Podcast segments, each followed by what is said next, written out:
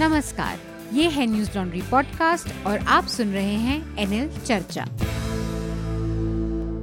नमस्कार मैं हूँ अतुल चौरसिया। आपका खर्चा आपकी चर्चा हफ़्ता दर हफ़्ता। हम एक बार फिर से लेकर आए हैं न्यूज़ लॉन्ड्री का हिंदी पॉडकास्ट एनएल चर्चा। चर्चा में मैं तीन हफ़्ते बाद वापस आ रहा हूँ। उम्मीद है शार्दुल ने चर्चा को उसी तरह से आप लोगों के सामने पेश किया होगा जैसे चर्चा आप लोगों के सामने लगातार आती रही। शार्दुल? हेलो। अच्छे थे पिछले हफ़्ते तो आप भी थे केवल हाँ, होस्ट ही तो नहीं कर रहे थे। हाँ। तो जो चर्चा के महत्वपूर्ण बिंदु हैं उन पर जो सुर्खियाँ हैं उनके बारे में शार्दुल बताएँगे ही लेकिन मैं सबसे पहले जो मेहमान हैं उनसे परिचय करवा दूँ। आज हमारे साथ बतौर मेहमान जुड़ रही हैं वरिष्ठ पत्रकार सबा नकवी। इसके अलावा हमारे साथ हृदय जोशी हमारे वरिष्ठ पत्रकार पर्यावरण मौजूदगी में काफ़ी खुश थे शार्दुल भी और मैं भी। अब आप आगे तो और ज़्यादा खुश हैं। अच्छा और शार्दुल तो है ही है हमारे साथ आज की चर्चा में। तो ये चार लोग मिलकर इस चर्चा को आगे बढ़ाएँगे और जो सुर्खियाँ हैं उसको शार्दुल बताएँ। उससे पहले आप लोगों से एक बहुत ज़रूरी बात ये पूरा का पूरा महीना जो है न्यूज़ लॉन्ड्री ने प्रेस फ्रीडम मंथ के तौर पर मनाने का निर्णय किया है और वो उसी तरह से ऑब्ज़र्व कर रहे हैं हम लोग। मीडिया की इंडिपेंडेंस, मीडिया की आज़ादी, मीडिया के, का जो पूरा बिज़नेस मॉडल है, मीडिया का जो पूरा स्वरूप है भारत में, उससे जुड़ी तमाम चीज़ों को समझने के लिए, उससे जुड़ी बहुत इन डेप्थ एनालिसिस और ग्राउंड रिपोर्टाज का एक पूरा सिलसिला हम शुरू करने जा रहे हैं। इसके तहत हमारा नया एनएलसेना प्रोजेक्ट है, जो कि प्रेस फ्रीडम फंड के नाम से है। इस समय हमारी वेबसाइट पर आप जा सकते हैं और वहाँ पर उसमें हमारी मदद कर सकते हैं। तो इसको ज़रूर करें। और दूसरी एक और जानकारी न्यूज़ लॉन्ड्री अपने कामकाज के लिए आपको पता है, बहुत सारे तरफ़ से हमले भी झेलता है, सरकारों का हमला है, इनकम टैक्स की सर्वेज और ये सब चल ही रहे हैं। इसके अलावा बहुत सारे मीडिया संस्थानों ने भी न्यूज़ लॉन्ड्री के ऊपर अलग अलग तरह के केसेस दर्ज कर रखे हैं मतलब कि उनको हमारा कोई कोई हमारी कोई रिपोर्ट पसंद नहीं है या हमारा कोई वीडियो शोज़ पसंद नहीं है तो वो लोग भी डेफेमेशन जैसे केसेस या कॉपीराइट जैसे केसेस डाल रखे हैं तो इस तरह का एक हमारा संघर्ष और एक फ्रंट उधर भी चलता है जो कि कानूनी मोर्चे पर है। तो उसमें एक खुशी की बात यह है कि सुप्रीम कोर्ट ने जो इनकम टैक्स डिपार्टमेंट के मामले में हमें एक अंतरिम रिपोर्ट अंतरिम एक राहत दी है, दे दी थी बहुत पहले, लेकिन ये केस चूँकि चल रहा है, उसमें हमारा काफ़ी सो रिसोर्स जो है, जो संसाधन है हमारे उसमें जाते हैं। तो हमारा जो लीगल फंड है उसमें भी आप मदद कर सकते हैं। न्यूज़ लॉन्ड्री का लीगल फंड है। अब तक करीब इसमें हमारा 36 लाख रुपए खर्च हो चुका है अलग अलग केसेस में। तो इसके लिए भी हमें आपकी मदद की दरकार है। इसकी इसको पूरा करने में हमारी मदद करें। जो सुर्खियाँ हैं, शार्दुल, आप हमारे श्रोताओं को पहले जानकारी दे दें, इस हफ़्ते क्या बड़ी खबरें रहीं? जी अतुल तो इस हफ़्ते भी हमेशा की तरह काफ़ी सुर्खियाँ रही और पहली आज हमारा चर्चा का विषय भी है। पिछले हफ़्ते हमने कर्नाटक के संभावित नतीजों पर बात की थी। हाँ। नतीजे उन्हीं लाइनों पर आए और जैसा सभी को अंदेशा था कांग्रेस ने बड़ी जीत हासिल की। हम्म। अंदेशा नहीं था लोग अंदेशा तो नकारात्मक हो गया। अच्छा, अनुमान था। कुछ को तो अंदेशा भी था भाजपा वालों भाजपा को अंदेशा खैर कांग्रेस को दो सौ अंदेशा ना ना उम्मीद अनुमान अनुमान। हम्म। कांग्रेस को 224 में से 135 सीटें मिली और भाजपा को छियासठ। जेडीएस केवल 19 सीटों पर सिमट गई। इसके बाद पूरे हफ़्ते कांग्रेस के प्रदेश के दो बड़े नेता डी के शिव कुमार और सीतारमैया मुख्यमंत्री बनने की अपनी अपनी रणनीति, राजनीति करते रहे। पर आज ही ये पूरा मतलब निर्णय आया कि सीतारमैया होंगे कर्नाटक के मुख्यमंत्री। और डी के शिव कुमार प्रदेश में जो कि वो पहले से भी है कांग्रेस अध्यक्ष प्रदेश में कर्नाटक में और उप मुख्यमंत्री भी रहेंगे। शपथ ग्रहण मेरे ख्याल से सैटरडे को है कल। शनिवार को है। बीस तारीख को है जी शनिवार को। हम ये शुक्रवार को उन्नीस को रिकॉर्ड कर रहे हैं। दूसरी सुर्खी यूएस कांग्रेस से। यूएस कांग्रेस ने अपनी वार्षिक रिलीजियस फ्रीडम रिपोर्ट इस हफ़्ते कांग्रेस में टेबल की। और इस रिपोर्ट में रशिया चाइना म्यांमार भारत भी और सऊदी अरब खास तौर पर चिन्हित किए गए जहाँ आमतौर पर अल्पसंख्यक समुदाय पर किसी न किसी सांप्रदायिक समुदाय के लोगों को परेश, परेशान किया जा रहा है स्पेसिफिकली निशाना बनाया जा रहा है। और दूसरी बात यह कि ये भी भारत के परिप्रेक्ष्य में किया गया कि कानूनी एजेंसियाँ इस तरह के भेदभाव में लिप्त पाई गई हैं। लेकिन तो भारत सरकार ने अपनी तरफ़ से कोई प्रतिक्रिया नहीं भारत नहीं प्रतिक्रिया दी है भारत ने और उसको इसका इसकी मजम्मत मैं ये कह रहा था उससे पहले कि जो अमेरिकी सरकार में जिन्होंने ये पेश की एंथनी ब्लिंकन ने जो उनके सेक्रेटरी ऑफ़ स्टेट हैं उन्होंने अलग से भारत का ज़िक्र नहीं किया और मैंने रिपोर्ट भी पढ़ी भारत से जुड़ी जो हमने कई सारी बातें पिछले साल भर में की हैं उन सब का ही ज़िक्र था। वो नूपुर शर्मा वाला एपिसोड हो उसके बाद जो सब हुआ वो हरिद्वार में जो तथाकथित सभा हुई थी। चलिए इस पर हम बात करेंगे। आज हम इस पर बात करेंगे भी। एनसीबी से जुड़ी एक खबर आई। एनसीबी के पूर्व अफसर जो थे समीर वानखेड़े उनके खिलाफ एफआईआर दर्ज हुई है और उसमें बताया गया कि उनके पास अपनी कमाई से कहीं ज़्यादा अगाध संपत्ति थी। साथ ही एफ़ में ये भी लिखा था कि बॉलीवुड अभिनेता शाहरुख खान के बेटे को जब उन्होंने गिरफ़्तार किया था आर्यन खान को तो उसके उनकी मतलब एक तरह से बेटे की सलामती के वजह में लगभग 25 करोड़ तक की वसूली की मांग की जा रही थी और उसके लिए उन्होंने जो के पी गोसावी था उसको और उसके साथी को खुली छूट कोर्ट किया रिपोर्ट में खबरों में खुली छूट दी थी वानखेड़े हम्म। ने और पचास लाख उन्होंने पेशगी के तौर पर लिए भी थे। बृहस्पतिवार को ये अगली सुर्खी है। बीते दिन भारतीय जनता पार्टी के सांसद और केंद्र में कानून मंत्री पूर्व कानून मंत्री हो गए हैं अब।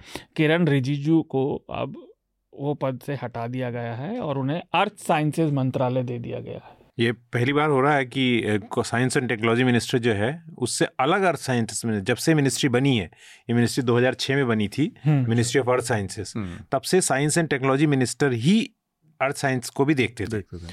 तो जो हम आगे शायद अगर बात करेंगे तो उनका जो कद तो छोटा क्या मतलब ये एक तरह से ये कहा जाए कि डिमोशन कर दिया है अब मतलब इसको देखने के कई तरीके हैं लेकिन मैं तो हम्म। क्योंकि इस सब्जेक्ट को कवर करता हूँ इसलिए मैं पहली बार देख रहा हूँ कि science and technology minister is different and ministry of earth sciences जो से काफ़ी जुड़ी है वो मिनिस्टर अलग है हम्म। यानी एक ही मिनिस्ट्री में जो काम एक आदमी करता था बांट दिया गया हाँ, पहले जो उस कपिल सिब्बल साहब से लेके वैला रवि पवन बंसल ये तमाम लोग जो हैं हम्म। इसमें हुए पृथ्वीराज चौहान लेकिन वो सब के पास ही मिनिस्ट्री रही।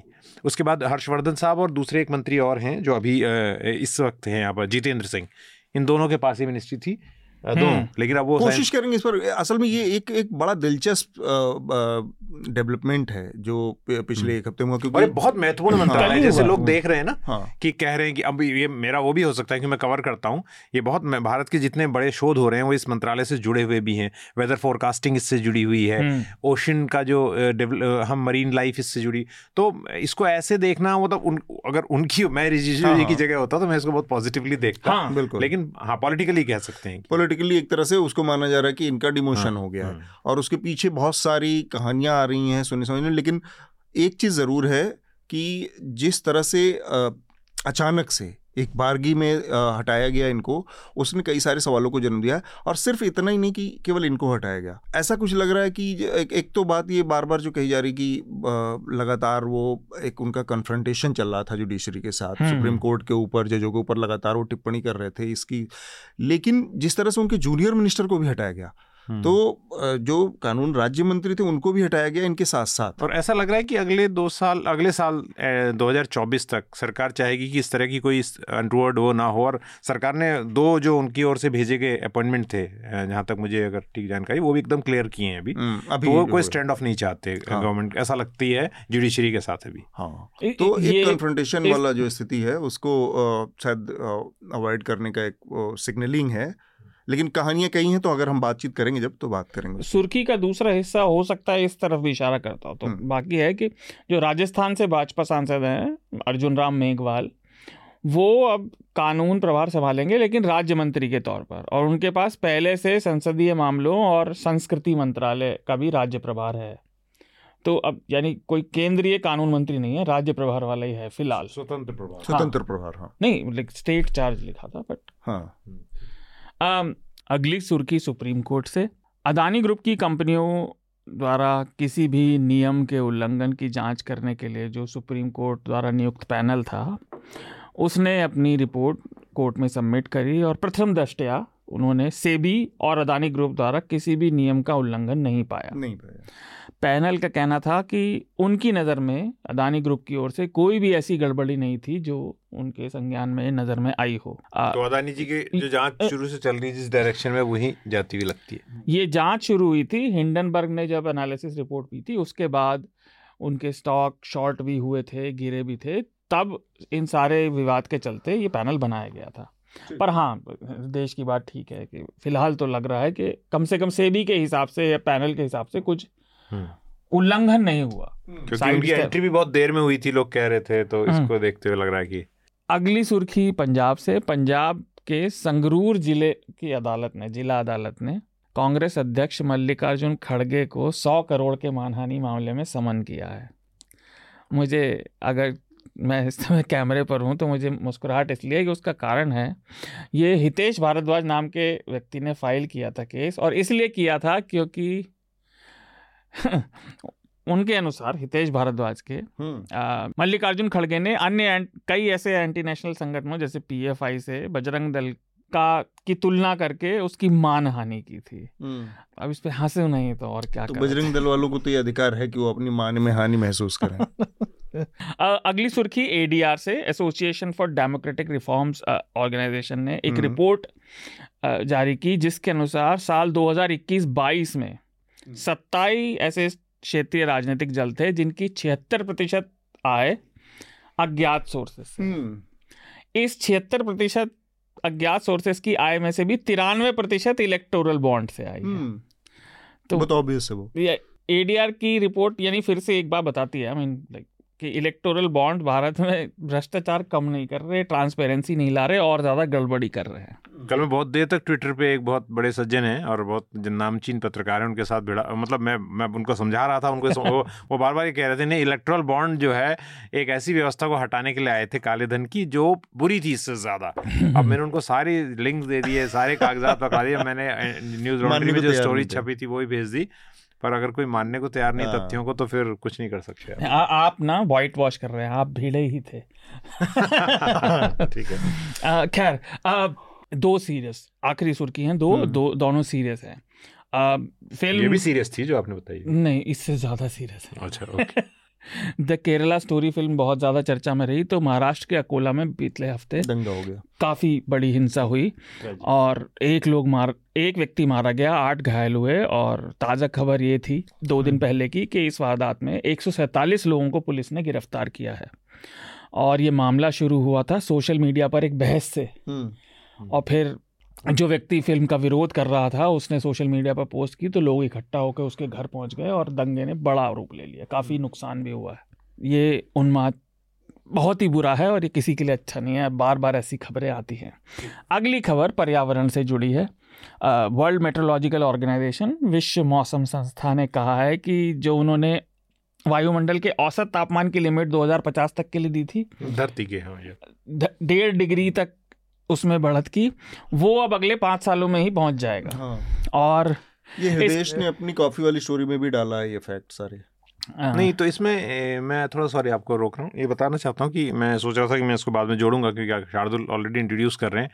डब्ल्यू ने रिपोर्ट पिछले साल भी दी थी हाँ। और ये नेक्स्ट रिपोर्ट है। पिछले साल भी एग्जैक्टली exactly यही बात कही थी कि 2027 तक मतलब पाँच साल के भीतर एक डेढ़ डिग्री का जो थ्रेश है वो क्रॉस कर जाएगी। लेकिन इस साल जो रिपोर्ट दी है उसमें थोड़ा अंतर है। पिछले साल 50 परसेंट चांस उन्होंने बताया था। इस बार इस बार छियासठ परसेंट चांस है और 98 परसेंट यानी हंड्रेड परसेंट चांस इस बात का है कि अगले पाँच सालों में कोई एक साल जो होगा जो हिस्टोरिक मतलब जो कि ऐतिहासिक होगा और नहीं वर्ल्ड रिकॉर्ड बनाएगा उतना ऊँचा टेम्परेचर नहीं गया होगा। पर इसमें एक राहत की बात यह कि टेम्परेचर अभी नीचे आएगा टेम्परेरी राइज होगा और कुछ किया जा सकता है लेकिन जो उसके हम्म। प्रभाव होंगे वो इरिवर्सिबल होंगे इस दौरान। टेम्परेचर नीचे आएगा पर जो इम्पैक्ट होंगे वो इरिवर्सिबल होंगे सॉरी हाँ नहीं नहीं अरे सॉरी हम्म। तो ये चीज़ थी एक तो सुर्खी का भाग ये था कि इस बार उन्होंने जो संभावना है वो बढ़ा दी है 2030 तक उन्होंने तक हाँ। अगले पाँच सालों में दो हाँ दो हज़ार सत्ताईस अट्ठाईस तक हम्म। डेढ़ डिग्री पहुँच जाने की संभावना है वो छियासठ प्रतिशत हो गई है लेकिन उन्होंने ये भी कहा है कि इसका असर दिखना भी शुरू हो गया इस बार जगह जगह और उन्होंने ये कहा कि अगर हम ये पार कर गए तो उसके बाद जो पर्यावरण पे असर होंगे वो बहुत भयंकर होंगे सभी ज़िंदा लोगों के लिए और इंसानों के लिए तो। इसमें एक छोटी सी बात ये भी है जो बहुत संक्षेप में मैं जोड़ रहा हूँ। अभी अतुल पिछले कुछ वक्त से लानीना इफ़ेक्ट चल रहा था सरल भाषा में श्रोताओं के लिए जिसका कूलिंग इफ़ेक्ट होता है। हम्म। तो इस वजह से हमको सहयोग मिल रहा था कि तापमान बढ़ नहीं रहा था। अब जो साइकिल शुरू हो रहा है अगले तीन साल करीब वो एलनिनो का है। तो एलिनो की वजह से और खतरा बढ़ेगा मतलब वनरेबिलिटी हमारी और बढ़ेगी टेम्परेचर ठीक बात। तो हम आगे बढ़ते हैं और चर्चा की शुरुआत करते हैं। चर्चा का जो पहला विषय है जिस पर हम बात करेंगे चूँकि हमारे साथ सबा नकवी भी हैं और सबा पॉलिटिकल रिपोर्टिंग करती रही हैं बहुत लंबे समय से। तो पॉलिटिकल खबर से ही शुरुआत करते हैं और जो कि बहुत बड़ी खबर रही पिछले हफ़्ते। बड़े दिनों बाद कांग्रेस पार्टी ऐसा लगा कि गड्ढे से निकल गई किसी और हम्म, हम्म। उसने कर्नाटक का किला फतेह किया वहाँ पर 135 136 सीटें जीत कर उसने सरकार बनाई तो बहुत कंफर्टेबल ठीक ठाक मेजोरिटी मिली। हम लोग जो कवर कर रहे थे वहाँ पर तो एक अंदाज़ा लग रहा था कि कांग्रेस के पक्ष में वहाँ पर लोगों का जनमत है, लेकिन इतनी बड़ी जीत का किसी ने अंदाज़ा नहीं लगाया था। मुझे लग रहा था कि शायद कांग्रेस बहुमत के आसपास जाके अटक सकती है वो। खैर तो इलेक्शन प्रडिक्ट करना और ख़ासकर सीटें प्रडिक्ट करना बहुत मुश्किल काम होता है इंडिविजुअल, और वो तो बहुत सीरियस साइंटिफिक जॉब है जो इस तरह की सर्वे एजेंसियाँ होती हैं। दो तीन चीज़ें मैं सबा आपसे बुलेट पॉइंट में अगर समझाएँ आप समझा सकें कि इस जीत से कांग्रेस में क्योंकि लगातार एक के बाद एक के बाद एक के बाद हार के बाद जिस स्थिति में कांग्रेस थी वहाँ पर कांग्रेस के लिए बहुत कुछ पॉजिटिव नहीं बच गया था और 2024 के मुहाने पर वो पार्टी थी। दूसरी तरफ़ एक पार्टी है जो कि सत्ता में भारतीय जनता पार्टी उसके उसका दायरा उसका उसके संसाधन रिसोर्सेज बहुत पावरफुल है बहुत ज़्यादा बड़े हुए उस नतीज तो इस नतीजे से क्या बदलता हुआ दिख रहा है आपको? कांग्रेस पार्टी के लिए और देश की पॉलिटिक्स के लिए? आ, दो तीन चीज़ें अतुल और सब सब लोग नमस्कार। आप लोग हमेशा एक अच्छे मूड में डाल देते हैं। ये आप लोग का तरीका ही ऐसा है। हमारे पास कोई रास्ता नहीं है। और कोई विकल्प नहीं खुश होने का। हाँ?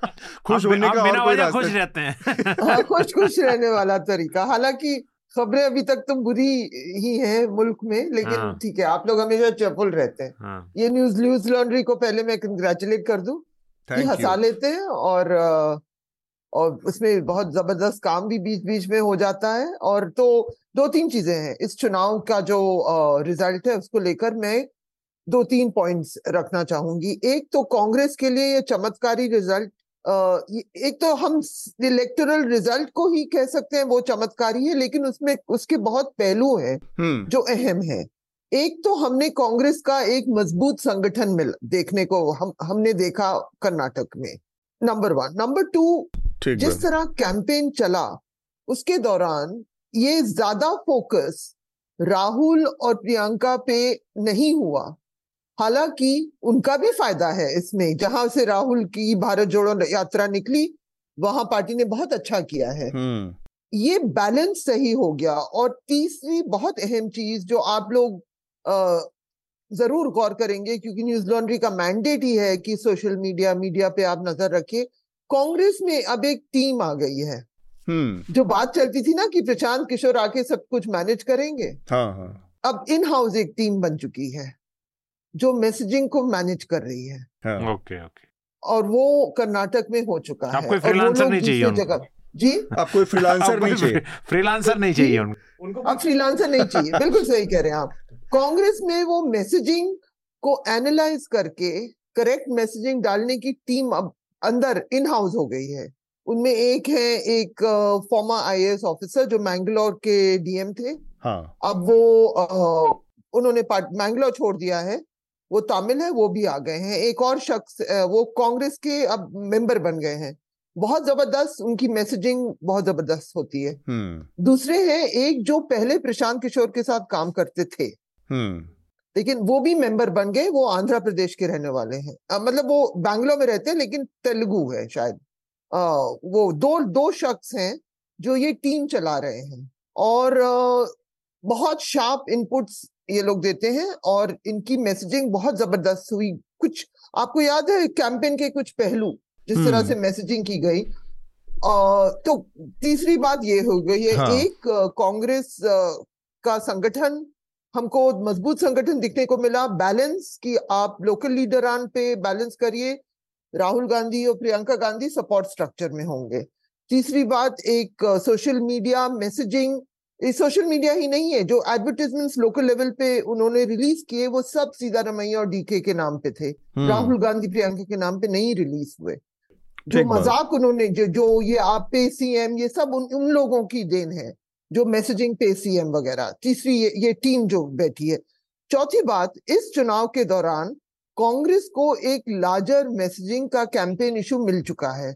वो है सोशल जस्टिस ये कांग्रेस के लिए बहुत अजीब और गरीब स्थिति है क्योंकि आप हिस्टोरिकली अगर आप देखेंगे तो पार्टी का विनाश तब शुरू हुआ जब मंडल नॉर्थ इंडिया में पहुँचा। राइट हाँ क्योंकि तब तक क्योंकि शायद आप में से पता नहीं कितने उत्तर प्रदेश के हैं। बिल्कुल आ, मैं, मैं उस वक्त उत्तर प्रदेश में था उत्तराखंड बन गया है। हाँ, हाँ हम सब तो लोगों के पास उत्तर प्रदेश वो जो उत्तर प्रदेश माध्यमिक शिक्षा परिषद है बोर्ड है उसी का सर्टिफिकेट वही है हमारा। सर्टिफिकेट हम सबका वही है। अच्छा सब जानते हैं। तो आप लोग सब आप समझते हैं और ये हिंदी भाषी का प्रोग्राम है तो सब जानते हैं कि उत्तर प्रदेश में जब 19 जब तक कांग्रेस की लास्ट सरकार 1981 में थी आप समझ लीजिए कि उससे पहले सिर्फ़ ब्राह्मण 1991 और उसके बाद एक दो ठाकुर मुख्यमंत्री बने हैं। हाँ। उसके बाद मंडल आया कभी वापस नहीं आए यूपी और बिहार में पार्टी। ये ये चीज़ ये असलियत है। Exactly. अब वही पार्टी अब देखिए मुल्क में बीजेपी डोमिनेटिंग पोजीशन में है वही पार्टी अब इस चुनाव के कैंपेन के दौरान उसने सोशल जस्टिस की बात की और वही राहुल गांधी और मल्लिकार्जुन खड़गे ने दोनों ने कही कि जितनी आबादी उतना हक। ठीक बात। और उन्होंने कास्ट सेंसस की, की मांग फिर से डाली। उसके दौरान ही सीधा रमैया ने कह दिया कि 75 परसेंट सीट रिजर्वेशन चाहिए। बिल्कुल ठीक। तो कांग्रेस की तरफ़ से दो तीन चार चीज़ें हो गई हैं। इससे क्योंकि मैं इन चीज़ों पे कॉलम्स वगैरह लिखती हूँ मुझे अंदाज़ा है कि डीएमके के लोग बहुत खुश हैं। हाँ। कभी कभी ना आप अगर पॉलिटिकल रिपोर्टिंग में है तो संपर्क बन जाते हैं। डीएमके के लोग बहुत खुश हैं। हाँ। यहाँ बिहार के लोग भी बहुत खुश हैं पार्टी वाले। हाँ, हाँ. तो ये मैसेजिंग हुई है। एक कैंपेन का मुद्दा मिला है। अच्छा उसकी तरफ़ अब आप अपनी बात भी करें लेकिन पॉलिटिक्स में हमें ऑपोजिशन की भी बात करनी चाहिए। हम किसके मुकाबले में खड़े हुए हाँ. उसने क्या किया हमें देखकर? क्या हुआ? बीजेपी में एक अजीब और गरीब सिचुएशन पैदा हो गया कर्नाटक में। और उस पर भी मैं थोड़ा एलैबोरेट करना चाहूँगी। हम्म, हम्म, हम्म। कर्नाटक में एक तो वहाँ का जो पुराना भाजपा जो बना था जिसने कभी अपने आप सिंपल मेजोरिटी नहीं पाई लेकिन फिर भी ऑर्गेनिक था मैस लीडरान पे पड़ा था वो था येडुरप्पा जी का पा, की पार्टी। और उनका बेसिस था लिंगायत लिंगायत कम्युनिटी का बेसिस लिंगायत धर्म मैं उसको ना तो समझाने की कोशिश करूँ करूँगी लेकिन वो भक्ति मूवमेंट से उभरता हाँ, है। हाँ. बासवा का एक मैसेजिंग है उसका एक पहलू है एंटी ब्राह्मणिज्म। ये पावरफुल कम्युनिटी बन जाती है लिंगायत। कहते हैं सत्रह परसेंट पॉपुलेशन है महाराष्ट्र में।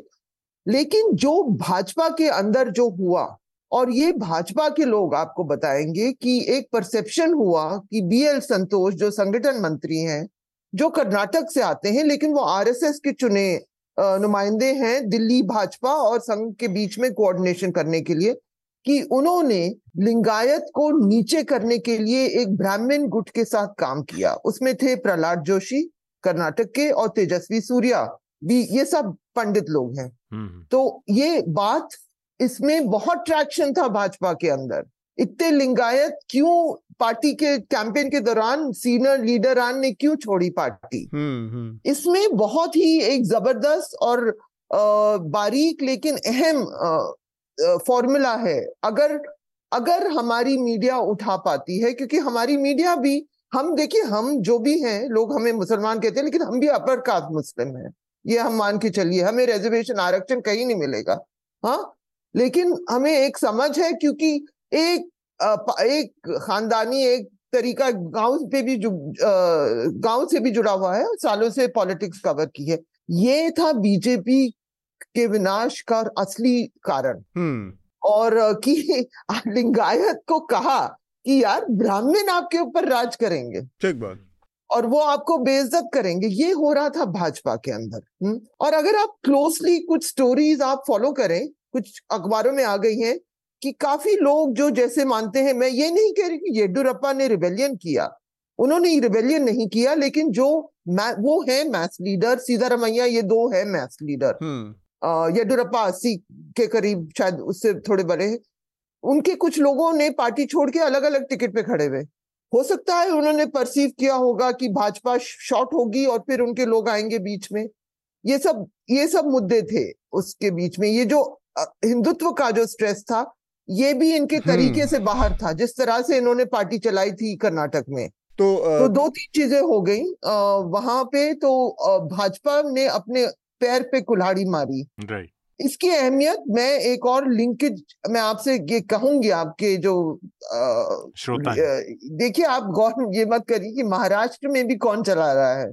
है देवेंद्र फडणवीस। महाराष्ट्र के इतिहास में सिर्फ़ दो बार ब्राह्मण मुख्यमंत्री बने हैं। देवेंद्र फडणवीस तो बने भी नहीं है। वो चला रहे हैं। मुख्यमंत्री हैं एक नाथ शिंदे। एक थे मनोहर जोशी और बीच में देवेंद्र फडणवीस बने फिर वो हारे और अब वो पीछे से कर रहे हैं। वहाँ भी मराठा दलित ओबीसी इनके इनके हाथों में पावर रहता है। हम्म। महाराष्ट्र एक जुड़ा हुआ स्टेट है। कर्नाटका से। वहाँ भी अगर आप ज्योतिबाई फूले की की बातें पढ़े तो वो भी एंटी कास्ट मूवमेंट ये सब एंटी अब एंड तो और का घर है। है। जी जी। तो ये सब भी हो रहा है। तो इसमें बहुत एक तो ऑब्वियस मैसेजिंग है कि हाँ जी बीजेपी हार गई और प्रधानमंत्री ने इतनी कैंपेनिंग की कुछ नहीं मिला। मैं ये कह रही हूँ कि भाजपा का जो फॉर्मूला है कि प्रधानमंत्री का चेहरा प्रधानमंत्री का कैंपेन और आरएसएस सब चलाएगी। नॉर्मल लीडर जो ऑर्गेनिक लीडर थे उनको आप खत्म करके चलाएँगे सब कुछ। ये इसको भी बहुत बड़ा चैलेंज इसको एक्सपो, इसको एक्सपोज किया है कर्नाटक के लोगों ने। ठीक बात। और एक पूरी कम्युनिटी लिंगायत कम्युनिटी जो बहुत ही पावरफुल कम्युनिटी है वो शिफ्ट हो गई आधी। लग तो यही रहा है। उनके एम आप देखें कांग्रेस में ज़्यादा जीत हुई है बीजेपी में हार हुई है। जी। हम्म, तो मैं यहाँ पर थोड़ा सा हृदय और शार्दुल के कमेंट ले लूँ। फिर मेरे पास एक और सवाल है जो कि सभा आप डिकोड कर पाएँगे उसको बेहतर तरीके से। पहले जो आपने बहुत लंबा एक सभा सभा का सभा को सुनने के बाद तो मुझे एक बात ये लग रही है जो बहुत जो हम सब लोग मैंने भी कई साल पॉलिटिकल रिपोर्टिंग की है तो ये बहुत इंपॉर्टेंट है कि ग्राउंड में जो सोशल फैब्रिक है वो अगर उसमें ऑल्टर होता है जैसे अभी जो सभा बता रही है कि किस तरह से ब्राह्मण्स के खिलाफ एक गुस्सा था या जो मोबिलाइजेशन था कि इनके हाथ में सारा वो है। तो उस लिहाज से ये एक बहुत महत्वपूर्ण हो जाता है कि ये जो 40 परसेंट करप्शन की बात हम कर रहे थे मीडिया में बहुत कर रहे थे इसके अलावा भी बहुत कुछ हो रहा था हम सिर्फ़ सोच रहे थे कि 40 परसेंट करप्शन की बातें क्योंकि बहुत समय से मैं कम से कम सोच रहा हूँ कि करप्शन इज़ ए वेरी एक बार एक व्यक्ति जो झारखंड में मैनेज कर रहे थे इलेक्शन को एक बड़े नेता का हाँ। तो उनको जब एक अखबार से आया कि हमारे पास स्टोरी है, ये और ये कड़वा सच है, अखबारों में, और मीडिया में इस तरह का धमका के पैसा लेना और ऐड लेना आम बात है। तो उस व्यक्ति ने बड़े ही जो है ब्लंट तरीके से कहते था, आपका जो भी स्टोरी आप छाप दो, हमें पता है कि करप्शन की कोई मतदाता पर असर नहीं पड़ता हम्म। तो हम यहाँ तक चुनाव में पहुँच गए हैं तो तब मुझे लग रहा है कि जो 135 जी, की जीत है ज़रूर लोग परेशान रहे ज़रूर मैं एक 40 परसेंट सरकारा रहा लेकिन ये जो मोबिलाइजेशन जिसका वो ज़िक्र कर रही हैं सभा अगर ये बात 50 परसेंट भी आगे लागू होती है तो हम्म। मोदी साहब के लिए चिंता का विषय है क्योंकि वो कभी कभी बीच में अपने आप को एक ओबीसी लीडर की तरह भी प्रोजेक्ट करने की कोशिश करते हैं। हम्म। हिंदुत्व को भी वो बाहर रही है बीजेपी बार बार और महाराष्ट्र का जो उन्होंने ज़िक्र कर रहे हैं और बिहार का ज़िक्र कर रहे हैं महाराष्ट्र में कितनी अड़तालीस सीटें हम्म। और बिहार में चालीस। चालीस। अट्ठासी सीटों के साथ आप ये अट्ठाईस सीटों को अगर जोड़ते हैं तो ये बनती हैं 116 सीट हम्म। अगर मैंने सही जोड़ा है। तो अगर सौ सवा सौ सीटों में डायरेक्ट ये असर दिखता है। तो बीजेपी अपनी रणनीति को ज़रूर बदलेगी। रीडू देखिए सबने राजनीतिक बात है कि। मैं श्रोताओं को कुछ चीज़ें बताता हूँ जो मुझे रोचक लगी चुनाव रिज़ल्ट में। एक तो ऐतिहासिक वोट शेयर रहा कांग्रेस का मैं अभी देख रहा था तिरालीस प्रतिशत ऐसा शायद 1980 हम्म। से पहले था तब से किसी भी पार्टी का किसी भी जीत का नहीं आया हम्म। और छह परसेंट से ज़्यादा का इजाफा कर्नाटक कर्नाटक में हाँ। कर्नाटक में। अड़ताल मतलब और तिरालीस प्रतिशत वोट शेयर में खास बात ये रही भाजपा ने अपना वोट शेयर लगभग ना के बराबर लूज किया। भाजपा का वोट शेयर बना रहा पर ओवरऑल अगर देखें। हाँ।, हाँ नहीं नहीं पूरे प्रदेश में हाँ। भाजपा का वोट शेयर सेम रहा लेकिन सीटें बहुत ज़्यादा गिर हाँ, गई। गिरावट हाँ, और हुआ क्या कि जेडीएस का भयंकर वोट शेयर में गिरा वो काफ़ी लंबे समय से बीस वही एग्जैक्ट जो छह परसेंट उनका कम हुआ वो कांग्रेस पे शिफ्ट हाँ, हुआ दिख रहा है। पूरा। और भाजपा ने कुछ क्षेत्रों में अपना वोट शेयर बढ़ाया जहाँ वो जीते लेकिन बाकी पूरे स्टेट में कम हुआ। इसका सबसे अच्छा एग्ज़ाम्पल था मैं अभी याद करने के लिए देख रहा था बेंगलुरु क्षेत्र का। वहाँ भाजपा ने छह सीटें पिछली बार से ज़्यादा जीती 2018 के विधानसभा चुनाव से। हम्म। लेकिन वो सारी छह की छह सीटें जेडीएस से आई कांग्रेस से नहीं है तो ये बड़ा रोचक चुनाव रहा एक छोटी सी बात जो हाँ। आंकड़ों से दूर रह जाती है हाँ। क्योंकि मैं स्टैटिस्टिक्स देखने में बहुत मज़ा आता है यकीन है हम्म। हम हमेशा स्टैटिस्टिक्स को जब देखते हैं तो ग्राउंड की जो ग्राउंड ट्रूथिंग हाँ, है हाँ, वो भी बहुत ज़रूरी है हाँ। पिछली बार के चुनाव में ये साफ़ तौर पर दिख रहा था और ये अंडरस्टैंडिंग होती है कई पार्टियों के बीच में जैसे पंजाब में कहते थे कि जब पहली बार आम आदमी पार्टी कांग्रेस अमरिंदर सिंह वापस आए थे उस वक्त बीजेपी के लिए कहा जा रहा था बीजेपी जो है वो अकाली को के बजाय वो चाहते आम आदमी पार्टी के जगह अकाली जीत जाए या कांग्रेस जीत जाए अकाली बीजेपी जो है गठबंधन चाहता था आम आदमी पार्टी ना जीते कांग्रेस जीत जाए वो सीट और इस तरह की एडजस्टमेंट कई जगह अपने कार्डर के हम्म। साथ अब वो कितना बैलेट बॉक्स तक या ईवीएम तक हाँ। पहुँच पाता है दूसरी बात है इसी तरह से पिछले चुनाव में जो अठारह के थे मैं कवर कर रहा था और मैं देख रहा था एक इस तरह का था कि जहाँ पर कांग्रेस जीत सकती है वहाँ पर बीजेपी अपना अगर प्रचार हल्का करके अपने कार्डर को हल्का करके जेडीएस की सीट निकलवा सकती है तो वो कोशिशें भी हो रही थी। तो हम्म। पिछली बार के चुनाव में ये एक अंडरस्टैंडिंग टैसिट अंडरस्टैंडिंग जेडीएस और बीजेपी के बीच में थी हम्म। जहाँ जेडीएस की दो चार सीट निकलवाने तो इसलिए भी वो था। ये बात अलग है। और ये बात अलग है कि चुनाव जीतने का जेडीएस और कांग्रेस ने सरकार बनाई। देखिए है क्या वो राजनीतिक साठगांठ और जो दाव पेच हैं वो तो रहते ही हैं।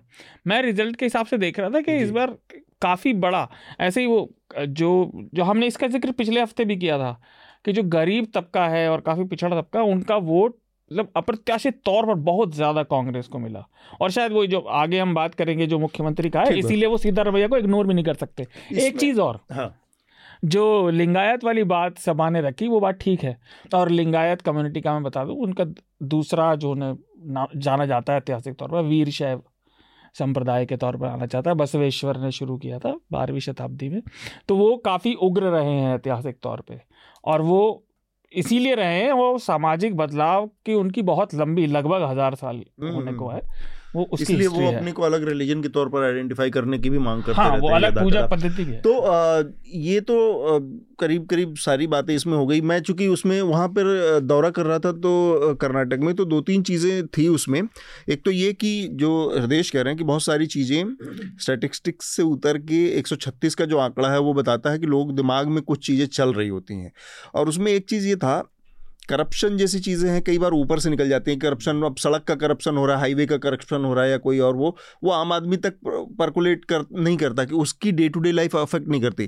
जो दूसरा जो जो बात सभा कह रही थी ना कि जो लिंगायत का जो गुस्सा है उन्होंने कोई रेबल नहीं किया हम्म। लेकिन वो क्या वो सीटी रवि की सीट पे प्रचार करने गए? हाँ। नहीं गए तो रेवल नहीं करने का मैसेज देने मैसेजिंग पॉलिटिकल आदमी तो मैसेजिंग करता है ना अपनी। हाँ। देखिए तो, एक चीज़ तो ये चीज़ें भी है ना कि आप जो है तो और I mean this is something which is very देखिए एक चीज़ और है जो भले ही आपको रेबल आप... तो किया है ना? रेबल हाँ। किया है। कुछ लोग जगदीश शेट्टार मैं हमेशा जानती थी हाँ, मैं मैं येदुरप्पा की बात कर रहा हाँ हाँ। नहीं येडुरप्पा तो उस तरह का पॉलिटिक्स खेलेंगे। हाँ. मैस लीडर हमेशा अलग किस्म का जैसे सीधा रमैया जब लोग कह रहे थे डी के नुकसान करेगा मैंने कहा अगर सीधा रमैया सीटी मारेगा नाचेगा जो भी करेगा लेकिन अगर उसको आप निकालेंगे तो जो हाथ खेले जाएँगे वो आप समझ नहीं पाएँगे। ठीक बात। मैं यही कहने वाला था। की भी वही हैसियत है। हाँ, मैं किसी के साथ अलाइनमेंट ये अलग किस्म का होता है मैच लीडर जो जनता वाले नेता होते हैं उनकी राजनीति आप संगठन वाले नेताओं से थोड़ा अलग तरह से देखनी भी चाहिए और भाजपा के हार के पीछे और कांग्रेस की जीत के पीछे अनेक कारण होंगे। पर एक कारण ये भी है कि उस प्रदेश में पार्टी येदुरप्पा ने ही खड़ी करी और पिछले हफ़्ते आपने एग्ज़ाम्पल भी दिया था वो मैनिफेस्टो वाला हम्म। कि वो सुबह सुबह आके बैठ गए थे और साइड में हाँ, बैठे रहे तो वो रेबल जो था वो मैं उसका मैं साक्षी था वहाँ पे विटनेस बना कि जब एक दिन आगे पीछे कांग्रेस और बीजेपी ने अपने अपने मैनिफेस्टो जारी किए जब तो येदुरप्पा वहाँ पर पहुँचे पूरा लवाजमा पूरा मीडिया बेंगलोर का वहाँ पर इकट्ठा था और येदुरप्पा लिटरली वहाँ पर जो सबसे बड़ा लीडर उनका भारतीय जनता पार्टी का है जो जिस जो जिसको आप मास लीडर के तौर पर हम यहाँ पे व्याख्या करने की कोशिश जिसने कर प्रदेश में खड़ी करी पार्टी। वो आदमी वहाँ पर लिटरली अकेले एक कोने में पैंतालीस मिनट पहले आकर बैठा रहा वेट करता रहा पैंतालीस मिनट बाद बाकी सेंट्रल लीडरशिप से नड्डा पहुँचे बाकी लोग पहुँचे और मुख्यमंत्री पहुँचे। बम्बई। इसके बाद फिर वहाँ पर मैनिफेस्टो रिलीज़ का कार्यक्रम हुआ और जो इस आदमी ने सबसे कम बोला, वो आदमी येदुरप्पा थे, जिन्होंने अपनी बात दो मिनट में कही। बाकी लोगों ने लंबी लंबी बातें। सबसे लंबा जेपी नड्डा जगत प्रकाश नड्डा का भाषण था। कहने का मतलब ये कि वो जो रिबेल था बॉडी लैंग्वेज से, अपने प्रेजेंस से, अपनी सारी चीज़ें, वो दिख रही थी वहाँ पर कि एक आदमी है जो कि जो कि सबसे बड़ा नेता है, वो रिबेल कर रहा है। सभा में एक और चीज़ जानना चाह रहा हूँ कांग्रेस के नज़रिए से। एक बड़ी महत्वपूर्ण चीज़ है। अब इसको आप ये भी कह सकते हैं कि ये कांग्रेस किस्मत की धनी है, या फिर आप, मैं ज़्यादा रीड कर रहा हूँ कि एक नया अध्यक्ष मिला है पार्टी को करीब छः महीने साल भर पहले, जो कि खड़गे हैं और मल्लिकार्जुन खड़गे संयोग से उसी कर्नाटक से आते हैं, दलित हैं। अभी हमने थोड़ी देर पहले आपने ज़िक्र किया कि सोशल जस्टिस का एक प्लेटफॉर्म है, जहाँ पर बड़े स्ट्रांगली कांग्रेस खेलने की कोशिश कर रही है। हिमाचल प्रदेश का चुनाव हमने देखा किस तरह से। वहाँ पर भी लीडरशिप की एक क्राइसिस थी, जिसको बहुत स्मूथली हैंडल किया कहा जाए तो वहाँ पर तीन दावेदार थे एक तरह से देखा जाए। और एक की तो बहुत बड़ी प्रतिभा सिंह की बहुत बड़ी लेगेसी थी, उनके हस्बैंड इतने बड़े लीडर थे ये वो। फिर भी जिस तरह से सुखविंदर सुक्खू का नॉमिनेशन हुआ और फिर उस पर बात आगे बढ़ी। यहाँ पर डीके और सिद्धारमैया के बीच में बहुत बड़ा एक क्राइसिस चल रही थी। उसको अंत में जिस तरह से मल्लिकार्जुन खड़गे ने डील किया और सिर्फ़ डील नहीं किया, जो बार बार कांग्रेस पार्टी के ऊपर एक बहुत बड़ा सीरियस एलिगेशन है कि बिना गांधी परिवार के कुछ होता नहीं और गांधी परिवार के ग्रिप से पार्टी बाहर नहीं निकलती। इस पूरी क्राइसिस में, इस पूरे, क्राइसिस तो नहीं कहूँगा मैं, ये जो खींचतान चली दो दिन की, तीन दिन की, इसमें फॉर्चुनेटली गांधी परिवार पूरे सीन से बाहर था। वो कहीं नज़र नहीं आया कि सिद्धारमैया आए। मिलते हुए राहुल गांधी के साथ फ़ोटो ऑफ़ हुई ज़रूर लेकिन उसी टाइम पे हमने देखा कि सोनिया गांधी प्रियंका गांधी के साथ हिमाचल के दौरे पर निकल गई वहाँ छुट्टियाँ मनाने के लिए। केवल राहुल गांधी से एक फ़ोटो ऑफ़ हुआ दोनों का सिद्धा का और डीके का। पूरे टाइम खड़गे कमांड में दिख रहे थे। वो इस पूरे क्राइसिस को डील करते दिख रहे थे। मैं ये जानना चाह रहा हूँ कि क्या एक ऐसा लीडर है मिला है जो कि सेल्फ मेड है अथॉरिटेटिव है पार्टी पर अपनी पकड़ रखता है? या फिर ये मैं ज़रूरत से ज़्यादा इस मामले में रीड कर रहा हूँ कि नहीं। नो no डाउट नहीं नहीं। पार्टी गांधी परिवार से बाहर पार्टी को चलाने के शायद का मादा ना हो फिर भी खड़गे ने पिछले इन दो मौक़ों पर जिस तरह से हैंडल किया उसके ज़रिए आप खड़गे को कैसे आंकेंगे इस मामले में? जी नहीं नहीं, खड़गे की, आप बिल्कुल सही कह रहे हैं। मैं मानती हूँ कि खड़गे जी का सब चीज़ में बहुत अच्छा रोल है। एक तो वो दलित है और ये बड़ी चीज़ है, जब सामाजिक न्याय आपका कार्ड होगा, वो बहुत ही केपेबल शख्स हैं, उन पॉलिटिक्स में सेंटर में स्टेट में, हर जगह रह चुके हैं। और एक बहुत बड़ी चीज़ हो गई है उनके अध्यक्ष बनने के बाद कि जो रीजनल पार्टीज़ उनके लीडरान बहुत कंप्लेन करते थे कि हमें पता नहीं कांग्रेस से जब बात करनी हो किससे बात करें? अब सोनिया गांधी विड्रॉ कर रही हैं राहुल गांधी प्रियंका किससे बात करें? राहुल गांधी के साथ पता नहीं कैसे अब खड़गे जी से सीधे बातें हो रही हम्म। ये बहुत बड़ी चीज़ है जब विपक्षी एकता एक स्ट्रेटेजिक ज़रूर स्ट्रेटजी के लिए ज़रूरी है अगले चुनाव के लिए। तो दो तीन चीज़ें हैं तो मैं बिल्कुल सहमत हूँ अतुल की खड़गे का रोल बहुत अहम है। एक तो हैदराबाद कर्नाटका में और बहुत सारी सीटें भी कांग्रेस ने जीती हैं जो उनका इलाका है वो सब समझते हैं और जो ज़रूरी बात करना डेली देखिए ऑपोजिशन के लोग एक दूसरे से कैसे बात करते हैं? फ़ोन उठा के बात होती है। वो राहुल गांधी के साथ चाहे जो भी उनकी ताकतें हो जो भी कमज़ोरी है वो संभव नहीं था उनका तरीका अलग है हा? अब खड़गे के साथ मल्लिकार्जुन खड़गे के साथ वो सब ये कर पा रहे हैं। Right right. ये बहुत बड़ी चीज़ है तो ये 2014 में सभा पहली बार जो पत्रकार दक्षिण भारत की राजनीति को कवर नहीं करते 2014 में आपको याद होगा, जब चवालीस सीटों पर सिमट गई थी कांग्रेस तो उस वक्त लोगों ने अचानक खड़गे को जानना शुरू किया था क्योंकि वो लोकसभा में नेता थे राइट अचानक लोगों ने कहा ये नेता मतलब कहाँ छुपा के रखा था? कई लोगों ने ट्वीट भी किए, ये हीरा कहाँ छुपा के रखा था? क्योंकि अपने पहले भाषण में नरेंद्र मोदी को बिल्कुल डाउन ऑन मैट जो कांग्रेस थी, उन्होंने बड़ा ही एक कहते पावरफुल भाषण दिया था। कांग्रेस की ओर से और कहा था पांडव पाँच ही थे होते हैं। मतलब संख्या में हमारी मत जाइए पांडव भी पाँच ही थे। इस तरह का मुझे भाषण उनका याद है। तो अभी हम ये समझना चाहते हैं कि ये बात है कि खड़गे के लिए जो कहा जा रहा है कि वो केवल पोस्टमैन हैं और केवल सुन रहे हैं कांग्रेस का या आ, मतलब या फिर उन पर इतना भरोसा है? क्योंकि पिछली बार आ, अपनी सीट भी वो 2019 में शायद हार गए थे मल्लिकार्जुन खड़गे। तो अभी आ, उनके होने का मतलब एग्जैक्ट असर है मतलब he will deal work as a president या he will have to and he is doing it very well क्योंकि जैसे मैंने कहा ये कर्नाटक तो संभालना नेचुरली वो कर्नाटक के हैं लेकिन अब जो बातें होंगी आप समझते हैं कि नीतीश कुमार डायरेक्ट फ़ोन पे बात करते हैं राहुल गांधी से ऐसे नहीं होता होगा। मल्लिकार्जुन मुझे कुछ एपिसोड याद है कि अभी हाल में पटना में एक वो एमएल का जो मीटिंग हुई थी वहाँ सारे लीडरान एंड में गए थे क्योंकि एमएल भी हिस्सेदार है वहाँ की सरकार में सीपीआई एमएल। वहाँ नीतीश कुमार पहुँचे तेजस्वी पहुँचे सब पहुँचे कांग्रेस से सलमान खुर्शीद गए तो हमें पता है क्योंकि हम कुछ लोगों से बात करते रहते हैं किसी भी कांग्रेस से नीतीश कुमार बात करना चाह रहे थे हम्म। तो और ये पूरा किस्सा हमें बताया गया कोई और थे कि अब बात किससे करें कि कि आप वेणुगोपाल से बात करिए नीतीश कुमार चिढ़ने लगे। ठीक है हम फिर किसी और से कराते हैं। तो ज़रूरत पड़ती है ऐसे इस लेवल पे कि एक, एक नेता का कद हो। जी। ठीक बात। तो मल्लिकार्जुन खड़गे बहुत अहम वक्त पे उस रोल में पहुँचे और क्योंकि वो पार्लियामेंट्री पार्लियामेंट में भी सांसद में भी कांग्रेस के लीडर बन रह चुके उनको सब पार्टी से रिश्ता है सब लोग जानते हैं और ये बात बिना बात करे यही यही थी अजीब ये एक बहुत बड़ी लुकैना थी राहुल गांधी के लीडरशिप में। हालाँकि उनके लिए कि अब कि सोनिया गांधी से लोग कर लेते थे। उनको पता नहीं कि राहुल से किस तरह से दूसरे पार्टी के लोग। हाँ। अब शायद राहुल बहुत गलतियाँ कर करके बिल्कुल उनका भी उनकी भी छवि बदल रही है। उनको जिस जिस तरह से उनपे हमले हुए हैं सिंपथी भी बढ़ रही है। और बिल्कुल ये परफेक्ट डिवीज़न ऑफ़ पावर है कि हम्म। मल्लिकार्जुन खड़गे ये सब करें।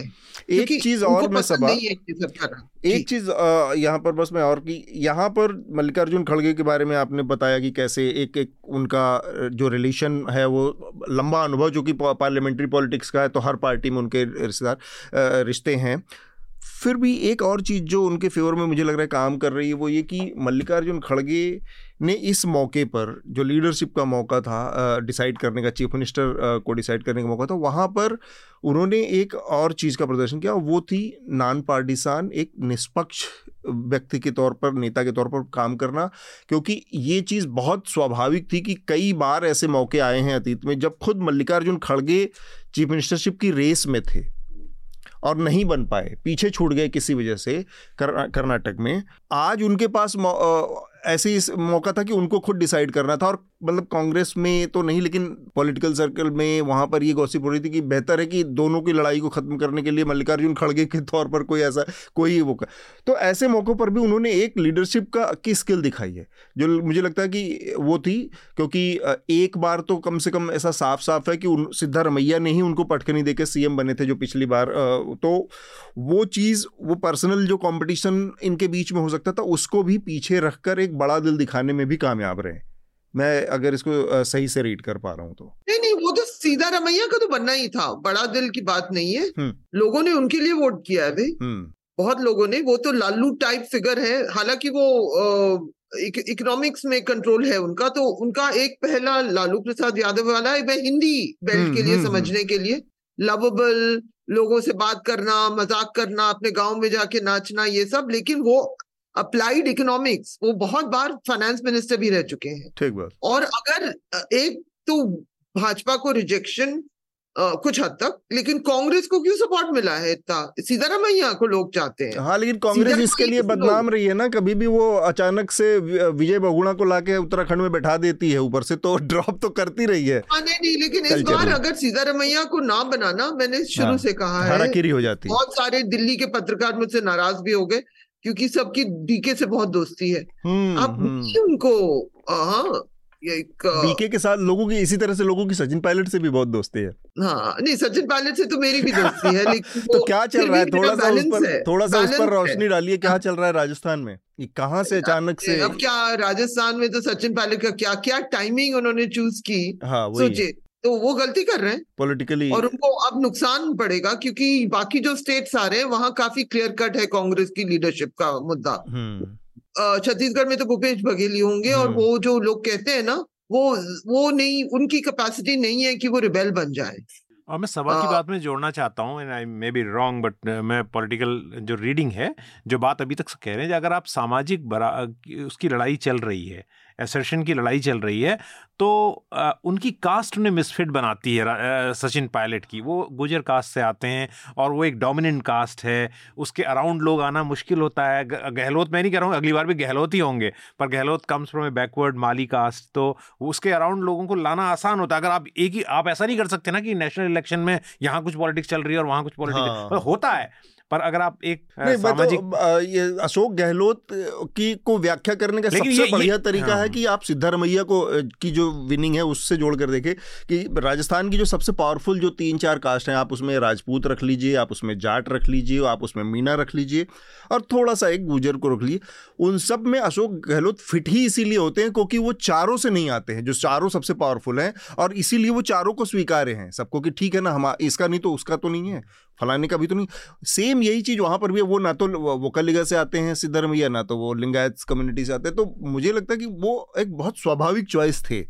शार्दुल। देखिए, अधिकतर बातें हो गई हैं। मल्लिकार्जुन खड़गे इस एक तरह से दोनों के बीच सुलह कराने में सक्षम ज़्यादा इसलिए भी रहे, वो खुद भी उसी स्टेट से आते हैं, है ना? तो उनकी चीज़ों पर कहीं ज़्यादा पकड़ भी है और एक लोगों पर भी ज़्यादा पकड़ होगी। वो एक बड़ी सामान्य सी बात है। एक चीज़ मैं कहना चाहूँगा कि कई मैंने लोगों को सुना बिना नाम लिए कि डी के शिव कुमार जिस तरह से अपने आप को अपनी अपनी अच्छा ज़ाहिर कर रहे थे हाँ। वो ठीक था। मतलब मुझे वो गलत नहीं लगता। हाँ। अच्छा ये कोई बड़ी बात नहीं है। जब आप यू नो सक्षम जुझारू इस तरह के नेता पार्टी में लेंगे आपने कहा ना जैसे कांग्रेस में बहुत दिनों बाद एक बदलाव दिखाई दिया। और ये मैं कांग्रेस की बड़ाई नहीं कर रहा कि हमें कांग्रेस पसंद है मुझे कोई पार्टी नहीं पसंद व्यक्तिगत तौर पर बट ये और राजनीतिक विश्लेषक के तौर पर अगर आप देखें तो अगर आप संगठन खड़ा कर रहे हैं है ना? तो काम करने वाले नेता अगर आप लाएँगे तो उनकी इच्छा है।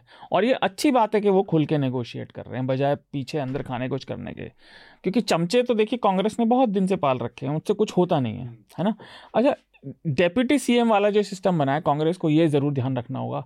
उन्होंने ये एक्सपेरिमेंट पहले भी किए हैं आपने सचिन पायलट का एग्ज़ाम्पल दिया। तो लेकिन कांग्रेस को ध्यान रखना होगा कि अपने लोगों को वो सही से फिट करें तभी संगठन चल पाता है। लोगों को वो कुछ भी काम दे लेकिन लोगों को ऐसा नहीं लगना चाहिए कि उन्हें साइडलाइन किया जा रहा है। ठीक बात। खासतौर तो, से सक्षम लोगों को। आपको जोड़ना है? नहीं मुझे जोड़ना नहीं मुझे एक लाइन में सभा से पूछना है कि जो ये लोग सब कह रहे हैं कि लिंगायत कास्ट का तो ना मुख्यमंत्री है और ना उप मुख्यमंत्री है। प्रदेश अध्यक्ष भी नहीं है। और मुस्लिम जिसके लिए मैं कहूँगा कि ओवैसी साहब जो कहते हैं ना वो उनकी राजनीति से आप भी सहमत नहीं हम भी सहमत नहीं लेकिन उनकी ये कहना तो ठीक है कि वोट तुम्हें हमेशा मुसलमान का चाहिए। 2015 में भी जेडीयू और बीजेपी की उसकी कांग्रेस किसकी सरकार बनी? आरजेडी की। दो मुख्य दो मुख्यमंत्री बने। दोनों लालू जी के बेटे मुसलमान तब भी नहीं था। तो उनका मैं ये नहीं कह रहा हूँ ये बात सही कह रहे हैं पर वो तो क्लिक करती है ना मुस्लिम को। क्या हाँ। वोट तो आपको उनका चाहिए लेकिन उनको पावर में शेयरिंग में जगह कहाँ दे रहे तो सभा इसको अगर संक्षेप में समझा सकें लिंगायत का न होना और मुस्लिम को एक बार फिर से सीन से बाहर रखना। नहीं ऐसा हो सकता है कि कैबिनेट में स्पेस मिले। एम बी पाटिल साहब हैं। हम्म। और वो होंगे। हम्म। उनको कुछ अहम रिस्पॉन्सिबिलिटी दी जाएगी। देखिए जो कर्नाटक के जो मुस्लिम का जो उसको एक लेबोरेटरी की तरह उस पर हमला हो रहा था लेकिन ज़रूरी बात बहुत सारे अब रिवर्सल सीतारमैया पावर में है। बहुत सारी चीज़ों में रिवर्सल होगा। कर्नाटक में जो मुस्लिम तबका है वो बहुत हमारे नॉर्थ इंडिया वाला जैसा है नहीं वो संस्थाएँ भी चलाते हैं कॉलेजेस भी चलाते हैं अखबार के भी वेल ऑफ़ हैं वेल ऑफ़ उसमें वेल ऑफ़ सेक्शन भी है। तो उसमें पॉलिसी में हिस्सेदारी में लॉज में रूल्स में ये भी अहम और हम कुछ लोगों को जानते हैं जिनको उम्मीद है कि टिकट भी मिले लोकसभा के लिए होपफुल्स हैं। तो वो हालत नहीं है जो नॉर्थ जो उत्तर प्रदेश में मैं खास कहूँगी हिंदी बेल्ट में जो मुसलमानों की की गई है वहाँ कभी नहीं थी। हाँ। हर हर जब हम लोग कहते हैं ना हम लोग इंडियन कमेंट्री में कहते हैं लिंगायत पावरफुल कम्युनिटी ये नहीं कि कुछ गरीब नहीं है मुस्लिम में भी गरीब लोग हैं। तो ये सब जो उनके हलाल हिजाब सब चीज़ टिप्पू सुल्तान जिन्होंने की बात जिसने छेड़ी थी उसने तो रिजाइन कर दिया। तो बहुत सारी इंटेंजिबल गेन्स होंगी और ये नहीं कि मुस्लिम बैठ के कोई ज़रूर आप आप सीधा रमैया बने आप यकीन करिए कि मुसलमान को भी मिलेंगे। रिप्रेजेंटेशन मिलेगा। क्लोजली मुसलमानों के साथ काम करते ठीक है तो हमारा बस इस मामले पे अब आखिरी कमेंट बस इतना ही है कि बजरंग दल पर देखते हैं बैन लगता है कि नहीं। जैसे पीएफआई और उसका जो कि कांग्रेस का मैनिफेस्टो था वो बहुत टाइट रोप है कांग्रेस उस पर चलना चाहेगी कि नहीं। वो सीतारमैया पे भी मानहानि दावर का। Siddaramaiah actually Siddaramaiah Siddaramaiah is the only person who can मेरी जान मेरी जानकारी है कि वो जो मैनिफेस्टो रिलीज़ हुआ जी। ये एक उदाहरण है कि कांग्रेस ने गलती से एक बड़ी चीज़ कर दी। स्टेट हाँ। लीडर्स को पता नहीं था। हाँ मतलब कुछ तो मिसिंग था उसमें कहीं कहीं ना कहीं मिसकम्युनिकेशन था कि इतनी बड़ी चीज़ मैनिफेस्टो लोगों ने देखा नहीं। और लेकिन इसके बाद जब वो रिलीज़ हो गया इसलिए तो डी के रोज हनुमान मंदिर जाते थे रोज। उसके बाद। तो ये कहना कि सबने सोच समझ के ये किया कुछ एक छोटा सा स्मॉल सेल बना था। हम्म।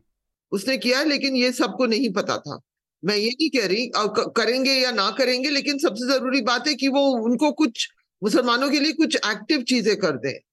तो एक तो ये हिजाब वाला बैन हटाएँ ये हम्म। बड़ी चीज़ होगी। हालाँकि वो पेंडिंग में ही है हाँ पर वो हटा सकते हैं उसको उस पर एक कोई क्लियर कट एक डिसीज़न ले सकती है पार्टी मेरे ख्याल से लेंगे ही उनके साथ उनके सामने मजबूरी भी होगी। हिजाब बैन पे लेना पड़ेगा हाँ। नहीं तो वो मुद्दा बच जाएगा।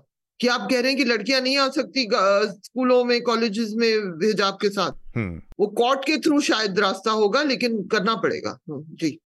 तो मैं थोड़ा सा अभी माफ़ी मांगती हूँ। मैं निकल जाती हूँ हाँ? अगर रिकमेंडेशन दे दीजिए अपना सभा आप क्या रिकमेंड करेंगी? क्या क्या देखूँ और क्या पढ़े? जी जी बिल्कुल। देखिए मैंने ना तो कुछ पढ़ा है ना तो कुछ देखा है लेकिन हाँ। आपने हाँ। लिखा है ना कुछ? अच्छा मैं देखने में मैं बता देती हूँ बहुत मज़ेदार और परवर्स चॉइस अच्छा। मैंने एक इजरायली सीरीज़ देखी है कुछ महीनों से अच्छा। उसका नाम है फौदा फौदा और मुझे बहुत मुझे लग रहा बहुत नया नहीं है लेकिन हाँ इट्स वर्थ रिकमेंडिंग वो हाँ। मैंने देखी मैं आपको बताऊँ बिल्कुल आई वाज वो कहते हैं कि हुक्ड टू फौदा अब देखिए सोचिए दो तीन बजे एक तो बहुत ही वेलमेड सीरीज़ है और दूसरी बात अगर आप ऑक्यूपाइड गाजा फिलिस्तीन इन पे आ, कुछ रुचि है जो और जिस तरह से वो इसराइल की स्पेशल फोर्सेस अपना ऑपरेशन करती हैं वो बहुत अच्छी तरह आ, दिखाया गया है हालाँकि वो इसराइल नैरेटिव से डिपेंडेंट हाँ. लेकिन it's a very very well made series और मज़ेदार बात ये है कि वो एक ऐसे गुट के बारे में सीरीज़ है जो Arab which pretends to be Arab Arab वो लोग अंडर कवर अरब टेरिटरीज में जाते हैं। और it is based on real incidents तो उसमें तो उसकी भाषा है अरबी ज़्यादातर। और उसमें जो हमें जो हिंदुस्तानी से मिलते हुए शब्द खलास आप समझेंगे खलास। हाँ। सब खलास हो रहे हैं वहाँ। तो देखकर जबान के उसमें एक्शन के उसमें वेल एक्टेड और हम में से कौन जा सकता है गाजा? और आज भी आप अखबार क्योंकि मैं अभी तक अखबार पढ़ती हूँ हिंदू में आप पेज फॉरेन न्यूज़ रोज वही उस जैसे ऑपरेशंस हो रहे हैं जो उस शो में दिखाते हैं।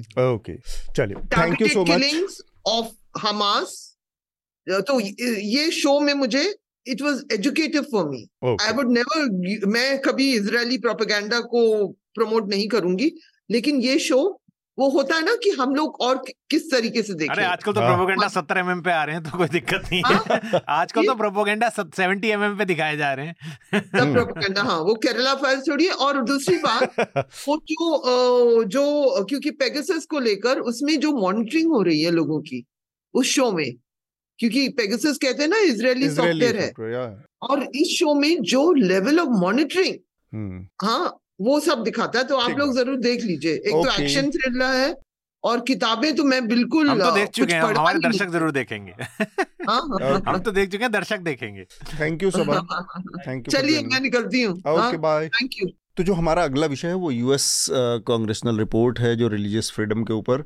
और ये बार बार कही जा रही है बात कि भारत में जो अल्पसंख्यक धार्मिक समुदाय है उसको निशाना बनाया जा रहा है और निशाना भी बनाने में सरकारी जो एजेंसियाँ हैं, जिनसे उम्मीद की जाती है कि वो निष्पक्ष तरीके से इस तरह के मामलों में व्यवहार करेंगी, वहाँ पर वो व्यवहार नहीं कर पा रही हैं। और मज़े की बात ये है, मज़े की क्या बात है? ये जिसकी उम्मीद थी कि भारत सरकार ने हमेशा की तरह से इसकी पुरजोर मजम्मत की है, कहा कि ये रिपोर्ट जो है वो तमाम दुराग्रहों से पीड़ित है, भरी हुई है। मैं चाहूँगा शार्दुल, सबसे पहले आप इस पर अपनी राय दें।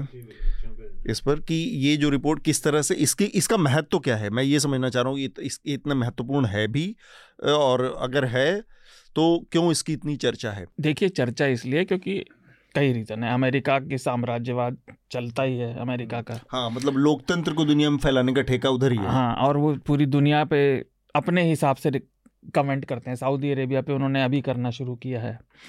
अपने फ़ायदे के लिए वो करते हैं। लेकिन हम भारत के नज़रिए से और उस रिपोर्ट को खारिज नहीं कर रहा मैं।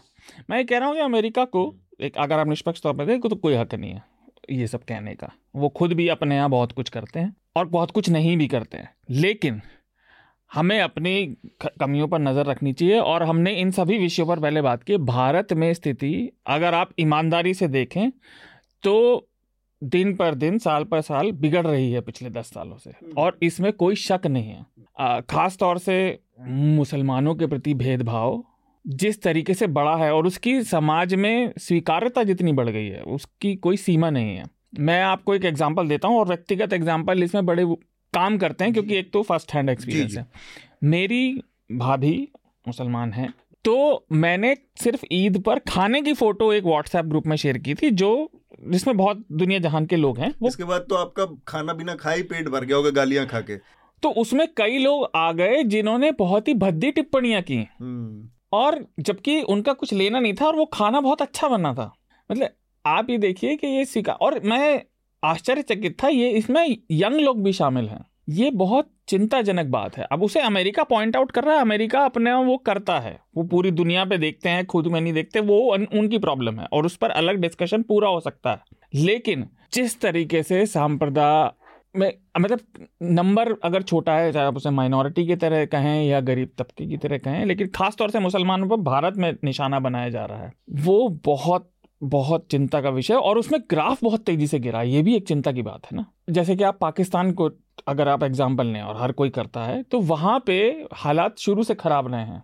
तो वो अचानक आपको होता दिखे मैं ये नहीं कह रहा कि वो जस्टिफाइड है लेकिन वो समझ में आती है बात। भारत में जिस तरह से तेज़ी से ये हालात खराब हुए हैं वो ये अच्छा संकेत नहीं है और हम इस पर बात करते रहे हैं। हम्म। ये हमारे किसी के लिए अच्छा नहीं है। हाँ दो तीन तो इसमें पहले फैक्चुअल बात है कि जब एंथनी ब्लिंकन ने अपना बयान दिया तो उस वक्त उन्होंने भारत का नाम नहीं लिया हाँ। इसमें। और भारत के बारे में जो कहा है वो ज़िक्र पिछले वर्ष की तरह ही ज़िक्र है इस रिपोर्ट में। तो नंबर वन तो पहली बात ये है। लेकिन इस वक्त जो बातें आई हैं जिस बातों को लेकर भारत का संदर्भ है वो मीडिया में और एनजीओ में जो रिपोर्ट्स में एनजीओ ने जो प्रश्न उठाए हैं मीडिया में जो रिपोर्ट आई है, उनको लेकर है। इसमें ये बात भी है, इस रिपोर्ट में इस बात का भी ज़िक्र है कि मोहन भागवत किस तरह से पिछले दिनों उन्होंने मुलाकात की मुस्लिम संप्रदाय के लोगों से। अब समस्या आती है जो शार्दुल ने कहा तो उसमें काफ़ी हद तक कई बातों से मैं उनकी सहमत हूँ। वो ये कि भारत में स्थिति अभी भी अभी भी और ये कोई बहुत ऐसा नहीं है कि हम उसको कोई हम उसको कंडोन कर नहीं नहीं हम उसको माफ़ कर रहे हैं जो हो रहा है उसको लेकिन अभी भी ये कहना कि भारत में जो चीन में उइगुर मुस्लिम है हाँ। वैसे भारत की में मुस्लिमों की स्थिति एग्जैक्टली नहीं है यहाँ पर मुस्लिम जो समुदाय है या उनको उनके लिए खड़े होने वाले आप चाहे सोशल मीडिया में देख लीजिए चाहे वैसे देख लीजिए वो हिंदू सम, समुदाय के जो मेजोरिटेरियन जो जो मेजोरिटी ग्रुप है उसके बहुत सारे लोगों की संख्या। समस्या तब पता शुरू होती है जब संवैधानिक पदों पर बैठे हुए लोग बिगेटरी वाले स्टेटमेंट देते हैं। जब वो लोग जिनके पास जब पुलिस सामने देखती है पिटते हुए लोगों को और कुछ नहीं करती जब वो लोग जो राष्ट्रीय प्रवक्ता हैं पार्टियों के या एक पुलिस अफसर या कोई वो इस तरह का एक तो, तो उस चीज़ों में चिंताजनक वृद्धि हुई है और नॉर्मल ड्राइंग रूम या डाइनिंग टेबल कन्वर्सेशन जो है वो, वो उसमें जो है इसको स्वीकार्यता मिल रही है जो बात शार्दुल कह रहे थे। अभी शार्दुल हाल हाल में एक शादी का कार्ड जो है काफ़ी वायरल हो रहा है ट्विटर और उस पर भी और व्हाट्सएप ग्रुप में भी। तो एक फैमिली ग्रुप में मैं भी हूँ मैंने ग्रुप को आर्काइव किया हुआ है लेकिन उसी ग्रुप में हमारी पत्नी भी है। तो उनके थ्रू मुझे पता चला कि उसमें भी वो आया तो हमारे परिवार के लोगों ने शाउट डाउन किया कि भैया ये सब करोगे तो हम ग्रुप में नहीं रहेंगे। तो उसमें कोई लड़का मुस्लिम लड़का मुस्लिम हिंदू लड़की से शादी कर रहा है और लोग ये बना के फॉरवर्ड कर रहे हैं कि भैया ये क्या तो मैं उम्मीद करूँगा कि जितना जल्दी हो सके और स्थितियाँ ठीक हो लेकिन ये बिल्कुल है कि चिंता का विषय है और ऐसा नहीं है कि भारत में स्थिति जो है चीन में मुसलमानों की जैसी है वो है तो ये एक कंट्री अभी हाँ। बहुत बड़ा देश है। शार्दुल आपको कुछ जोड़ना है मैं एक दूसरा पॉइंट जोड़ूँगा पहले आप ठीक है मैं मैं असल में हृदय ने मेरी बात पूरी कर दी कि इसमें चिंता की जो बात है वो यही है कि आंकड़े हमारे सामने हैं इसके लिए कोई बहुत फैक्चुअल ग्राफिक डिटेल में ना भी जाए तो भी हमारे सामने दिख रहा है कि आ, ये बहुत ताज़ा फिनोमेना है कि गाय के नाम पर लोगों की हत्या कर की जाने लगी और गाय के नाम पर हत्या इसलिए की जाने लगी कि ये ऐसा मानना था। गाय के का गाय का मीट मिला नहीं मिला लेकिन दादरी में अखलाक की हत्या हो गई सिर्फ़ ये अफवाह पे। तो ये चीज़ें हुई है हमारे सामने। ये पिछले दस सालों में इस तरह की चीज़ होगी कोई गाय मतलब या कोई गौवंश लेके जा रहा है, उसको रोक के मार दिया जाएगा। पीढ़ी कुछ चीज़ें हो रही हैं। समस्या असली वहाँ पर है, लेकिन कि जो सिस्टम है, जो व्यवस्था है, वो आपके साथ कितना खड़ा है और वो कितना न्याय दे रहा है। अल्टीमेटली जब सिस्टम सही रहता है, न्याय मिलने की प्रक्रिया सुचारू रहती है और रोबस्ट होती है, स्वस्थ होती है तो बहुत सारी समस्याएँ अपने आप खत्म हो जाती हैं कि आपको विश्वास रहता है कि मैं थाने में जाऊँगा तो मेरे साथ न्याय हो जाएगा। इसलिए ऐसे लोगों की चिंता करने की ज़रूरत नहीं। चिंता वहाँ पर है कि जब वो थाने पर जाएगा, तब भी वो लोग उसके साथ ही मिलकर कुछ उसके साथ कर सकते हैं।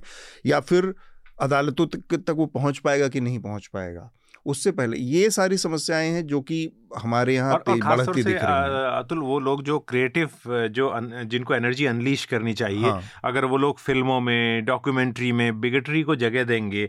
और जैसे अभी केरला फ़िल्म की बात चल रही है केरला स्टोरी जो भी फ़िल्म का नाम है उसमें जिस तरह के प्रोमो में आपने आंकड़ा दिखाया और हाँ। उसको उसके बाद फिर उस डिस्क्लेमर के साथ भले ही अदालत कह रही है कि डिस्क्लेमर के साथ दिखाओ तो ये चीज़ें आने वाले दिनों में इसका इसका जो मुकाबला जो है वो इंफॉर्मेशन के साथ ही किया जाना चाहिए हाँ। पर यह भी एक चिंता का विषय हेल्दी इंफॉर्मेशन मतलब आर्टिस्ट जिससे उम्मीद की जाती है कि वो खुली सोच को सामने लाएगा। बिल्कुल। आर्टिस्ट अगर अपने आर्ट में इस तरह की चीज़ें ला रहे हैं तो वो भी गलत है। ठीक बात। शार्दुल आप कुछ जोड़ना देखिए मैं ये कह रहा था इस, ये रिपोर्ट एम्पेरिकली अगर हम देखें, हैं बिल्कुल तथ्यात्मक और एक एनालिसिस के नज़र से तो ये रिपोर्ट वैसी लगती है कि व्यक्ति ने हेडलाइंस देख देख के छाप दी। उसमें वो डिटेल में नहीं जाते, नहीं तो उन्हें और एग्ज़ाम्पल मिल सकते थे। वो न्यूज़ लॉन्ड्री की रिपोर्टिंग देखते तो उन्हें एग्ज़ाम्पल मिल सकते थे। मैं एग्ज़ाम्पल देता हूँ क्या? टैक्स फ्री की, जैसे अभी हृदय ने जो बात की इसकी केरला स्टोरी की और पहले कश्मीर फाइल्स का भी हुआ। कश्मीर फाइल्स तो चलिए अलग ही विषय केरला स्टोरी को दो भाजपा राज्यों ने टैक्स फ्री किया, मध्य प्रदेश और उत्तर प्रदेश ने। टैक्स फ्री इससे पहले, इस एग्ज़ाम्पल से पहले, कम से कम मेरी याद में नहीं है, पर मैं फ़िल्मों का इतना बड़ा जानता नहीं हूँ। अगर हो तो आप बता दीजिएगा। वो फ़िल्में होती थी पहले जिनसे कुछ सामाजिक बच्चों बाल फ़िल्में भी नहीं बाल फ़िल्में तो एक अलग बात है जिनसे कुछ सामाजिक लाभ हो पब्लिक को कि वो सस्ते में देख पाए या कुछ राष्ट्रीय मैसेज हो। देश प्रेम का। इसमें ऐसा कुछ नहीं है। हम्म। ये एक स्पेसिफिकली टारगेट आप इससे राज़ी हो या ना हो लेकिन इसे ये कोई नहीं कह सकता कि आम जनता के लाभ की राष्ट्र विचार की कुछ ऐसी फ़िल्म है। हम्म। नहीं है। ये आपको बताता है कि प्रशासन किस तरफ़ जा रहा है। दूसरा एग्ज़ाम्पल मैं अभी नाम चेक कर रहा था दोबारा तेईस वर्षीय फैजान जो था आपको अच्छे से याद होगा दिल्ली दंगों का। जिसे पीट पीट कर पुलिस ने वो वंदे मातरम गवाया था। वंदे मातरम गाना कोई गलत बात नहीं है जो उसका हाँ। जो उसका विरोध करते हैं वो एक अलग विषय है। लेकिन ज़बरदस्ती पीट कर तो वो एक अलग मैसेजिंग है। वो पुलिस आज तक वो केस पूरा नहीं हुआ। वो व्यक्ति जो हमारे इस राजधानी में हो रहा है जब और उसको मतलब उसकी परिणति तक केस को नहीं पहुँचाया जा रहा हाँ। ये आपको बताता है कि सरकारी संस्थाएँ किस तरह से लाचार हैं और किस तरह से देखा नहीं और एक सड़न जो है सिस्टम के अंदर अगर आपके हाँ। आ गई कि वो आदमी जिस जो दिख रहा है कैमरे पर कि लोगों को पीट हाँ। के उसने हत्या कर दी एक लड़के की राजधानी के नाम पे वो अभी आज़ाद घूम रहा है वो कहीं नहीं उसको उसका नतीजा नहीं भुगतना पड़ा ये जब भरोसा किसी के अंदर या ये डर किसी के अंदर आ जाए कि न्याय नहीं मिल रहा है वो सबसे बुरी स्थिति होती है यही बात है कि आपको दिखाता है कि सिस्टम का बायस किस तरफ़ झुक रहा है हम्म। एक बड़े प्रदेश के मतलब वो छोटा प्रदेश नहीं है उत्तर प्रदेश उसमें ब्राज़ील की पूरी जनसंख्या रहती है हम्म। है ना तो आपको बता रहा है ऊपर से नीचे तक सिस्टम की जो अनियमितताएँ हैं जो सिस्टम में हमारे कमियाँ हैं वो किस तरह उसे झुका रही हैं? और ये ज़्यादा चिंता की बात है। तो आ, हम एक और विषय पर बात करेंगे मेरे ख्याल से वो है जो कि समीर वानखेड़े का मसला है जो कि अवैध उगाही पर एक एक टिप्पणी लेंगे लेकिन उससे पहले आ, ये एक लेटर है जो कि आया है। लेटर बेसिकली टिप्पणी के ऊपर है चर्चा के ऊपर नहीं है हमारे सब्सक्राइबर हैं रवि तो उसको मैं पढ़ना चाह रहा हूँ। मैंने इस पर सफ़ाई भी दी लेकिन वो बात सफ़ाई पहुँची नहीं और रवि ने तो शायद इतने सारे वो एडजेक्टिव्स डाल दिए हैं मेरे। आपकी तारीफ़ किया अब वो तो मैं पढ़ूँगा आप अंदाज़ा लगा लेना कि क्या तारीफ़ है कि क्या है। उन्होंने मुझे अंग्रेज़ी विरोधी भी कहा है द एंग्लिसाइज पीपुल तो मैं भी कहता हूँ the anglicise people whom you you seems to hate मैं कभी अंग्रेज़ी बोलने वाले या उसको उससे घृणा नहीं हम तो कोशिश करते हैं जो मिल जाता है हाँ, जो हाँ और मैं तो यहाँ पर सबसे घटिया अंग्रेज़ी बोलता हूँ अपने ऑफ़िस में और फिर भी कोशिश करता हूँ कि लोगों से अंग्रेज़ी में ही बात करूँ ताकि कोई ऐसा ना हो कि मामला गड़बड़ हो जाए। उसके अलावा इन्होंने कहा एक और चीज़ कही है कि I will also leave you with a small exercise to self introspect जो कि बहुत अच्छी बात है, सबको करते रहना चाहिए। Whenever you wish to sound arrogant on air how do you pronounce the following names Sitharaman Bombay Mallya and Palakkad ये सारा का सारा मामला टिप्पणी के एक एपिसोड से शुरू हुआ था और उसमें मैंने कर्नाटक का इस्तेमाल किया था। कर्नाटक कहा मैंने। तो अब उस पर बहुत सारे कमेंट आए लोगों के और काफ़ी कुछ अब्यूजिव कमेंट भी थे।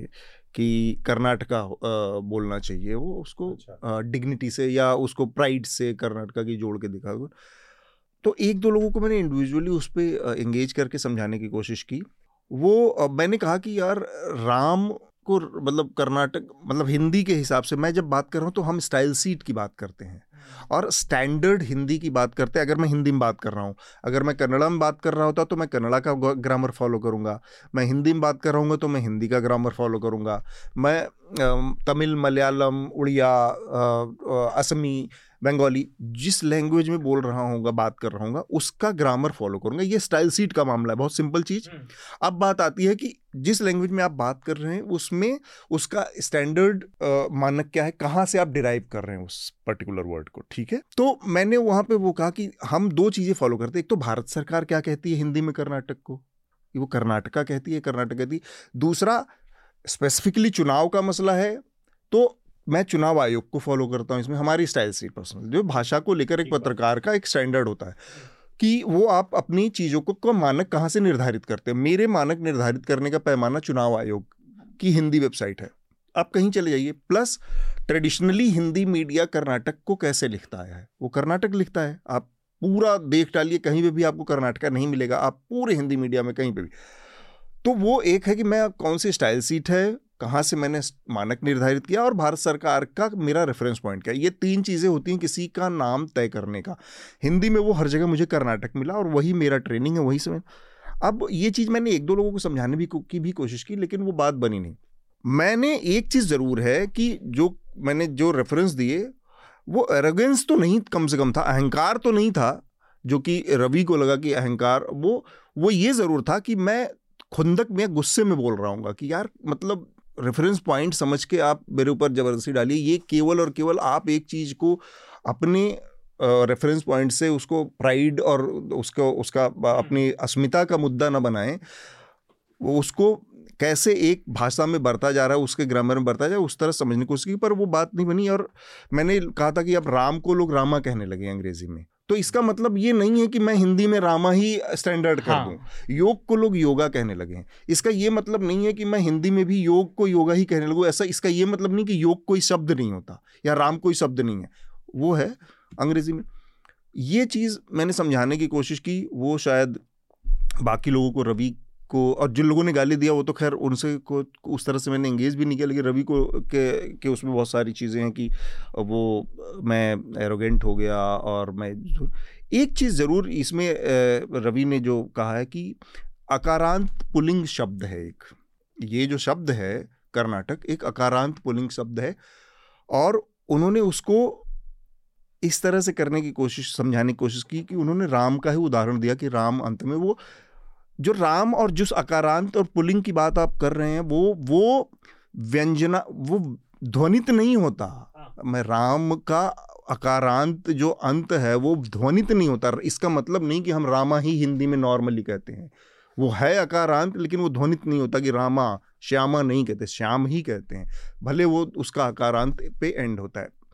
दूसरी बात कि अगर आप हिंदी के इतने सीरियस अकारांत ग्रामर को इस तरह से डिसाइड को व्याख्या करने की कोशिश करें कि व्हेन यू से Ram there is an aakar in the in the and the correct shabd roop of Rama is Rama मैंने वही कहा कि वो ध्वनित नहीं होता।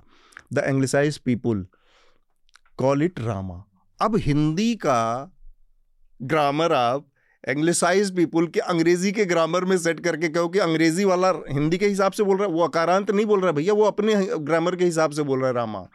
तो ये कॉन्ट्रडिक्शन है जो कि मुझे लग रहा है कि ये एक अजीब सी व्याख्या है, इसमें एक छोटा सा कॉन्ट्रडिक्शन है।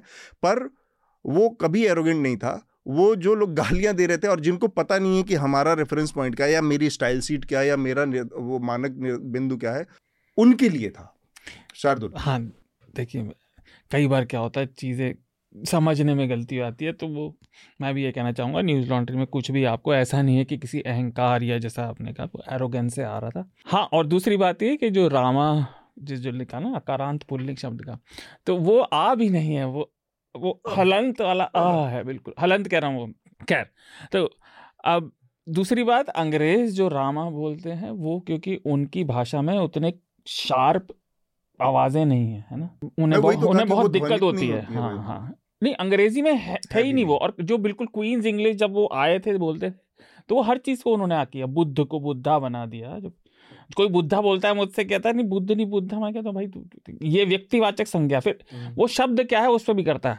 रही बात कर्नाटका की तो देखिए वो कर्नाटक भाषा ये मुझे से 2006-7 की बात है, जब मैं एक व्यक्ति से बात कर रहा था वहीं के तो मैंने भाषा को कन्नड़ बोला था। तो वो काफ़ी नाराज़ हो गया था। उसने मुझे बताया था, देखो, वो कन्नड़, उसका नाम नहीं है, वो कन्नड़ा है। आपको डा कहना होगा, तब वही उसका सही नाम है। तो वो मुझे समझ आ गया था।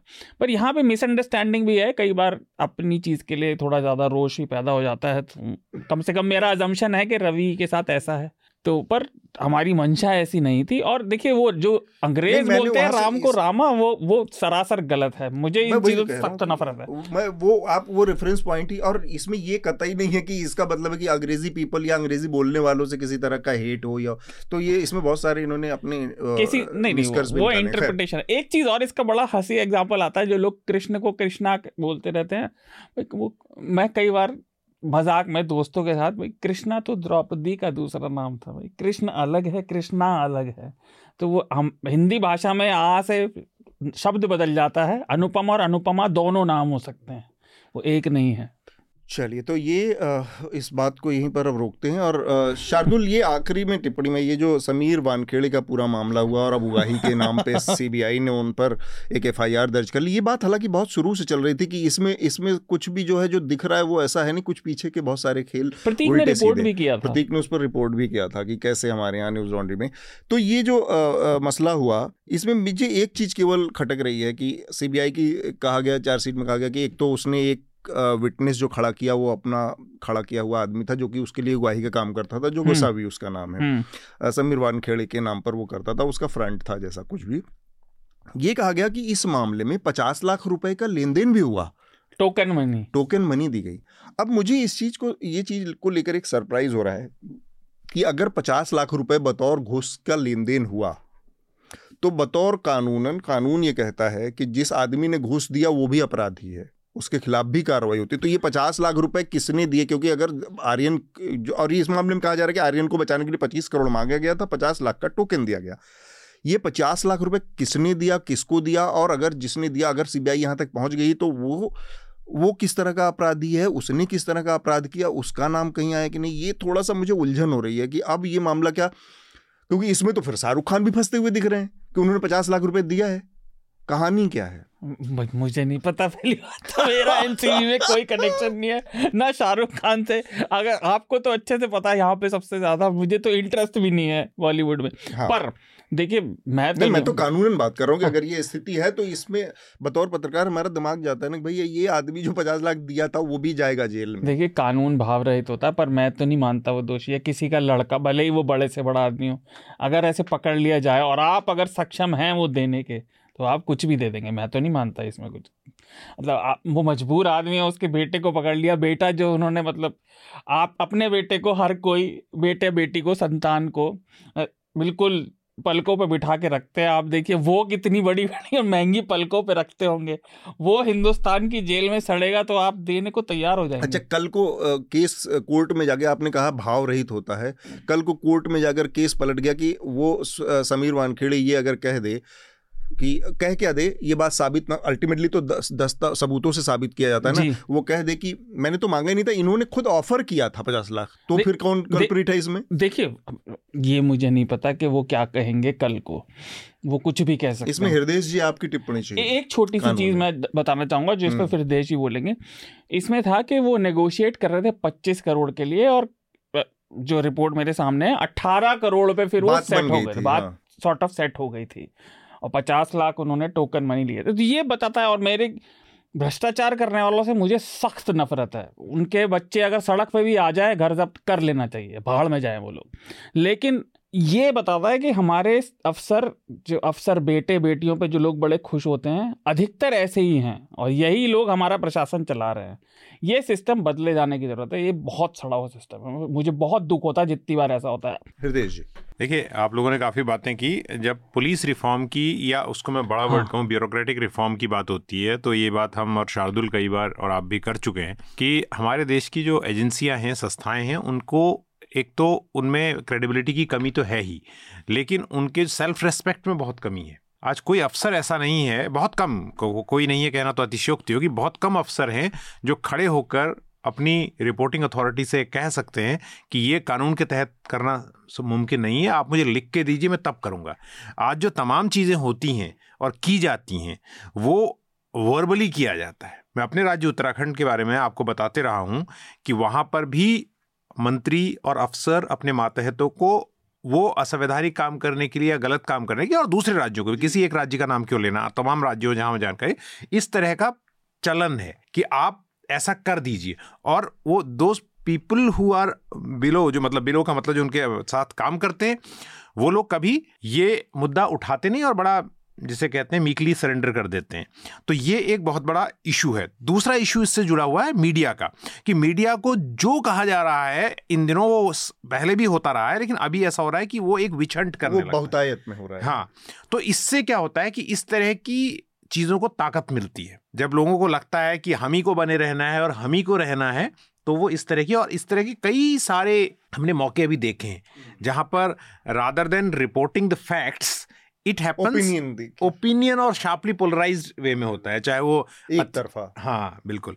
तो ये चीज़ यहाँ पर भी दिख रही है। तीसरी चीज़ जब इतने बड़े बड़े ये लोग बात करते हैं संख्या की बात करते हैं तो इसमें मुझे कोई आश्चर्य नहीं होता है क्योंकि अभी जब मुद्दा एक उठा था अतीक अहमद को मारा गया जिस तरह से पुलिस कस्टडी में हम्म। उससे पहले उनके बेटे को मारा गया और अतीक के साथ उनके भाई को मारा गया। तो बात अतीक की नहीं है। बात यह कि जो इस तरह की कस्टोडियल किलिंग्स ये सब होती है ये ताकत और ये हिम्मत कहाँ से आती है? हाँ। ये इसीलिए आती है क्योंकि जो पैसे के नाम पर जैसे आपने पहले सुना बहुत आज से करीब पंद्रह साल पहले वर्ल्ड कॉइन हुआ था कि इनकाउंटर स्पेशलिस्ट ये इनकाउंटर स्पेशलिस्ट कुछ नहीं है इनमें आधे ज़्यादा कॉन्ट्रैक्ट किलर्स हैं। चाहे वो पुलिस के अंदर बैठे हो या बाहर बैठे हो। हम्म। क्योंकि अभी तक बहुत कम ऐसे जानकारियाँ हमें मिलती हैं जहाँ एक्चुअल इनकाउंटर में पुलिस मार पाती ये सीरियल किलर है। ये ठीक है? तो इस तरह से और आप गाँव में जाएँगे इसको क्योंकि हम इसको इसके मेरे पास कुछ सबूत ऐसा नहीं है लिखित में देने को तो कई बार पैसे लेके क्रिमिनल्स को एक गैंग के क्रिमिनल को दूसरे गैंग के क्रिमिनल से मरवाने का काम भी होता है। तो ये सब हो रहा है और उसके बाद हम कहते हैं कि भैया जुडिशरी काम नहीं कर रही। हम्म। तो मतलब शायद मैंने मैं हटाऊं जो मुद्दा आपने पूछा था उससे लेकिन इसका मदरबोर्ड यही है ठीक बात। कि आप जो है संविधान की परवाह किए बगैर और उस तरह से आप कुछ भी लूट खसोट जो चल रही है वो एक बहुत गंभीर मुद्दा है इसका देखिए मैं अपने बारे में बहुत कुछ नहीं कहता लेकिन मैं एक बात आपको बताता हूँ मुझे अपराधियों की सोच में घुसने का टैलेंट है।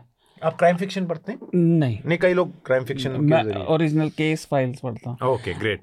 क्राइम फिक्शन के आधार बनती हैं कई बार भाई। तो खैर मैं ये कह रहा था आप देखिए अपने आप को समीर वानखेड़े की जगह रख के देखिए। जो रिपोर्ट्स आई हैं उसमें कहते हैं उसमें बताया गया कि उन्होंने अपना मतलब गोसावी के साथ आर्यन खान को इसलिए भेजा जिससे लगे कि वो एनसीबी का पार्ट है, उसे टच में रखा। वो ऐसे निर्णय ले रहे थे सबकी आँखों के सामने, पता होते हुए कि वो इतनी बड़ी हस्ती का बेटा है, शाहरुख खान का। शाहरुख खान कोई छोटा व्यक्ति नहीं है, वो दुनिया में जाना माना नाम है। आप पसंद करते हो या ना करते हो, है ना?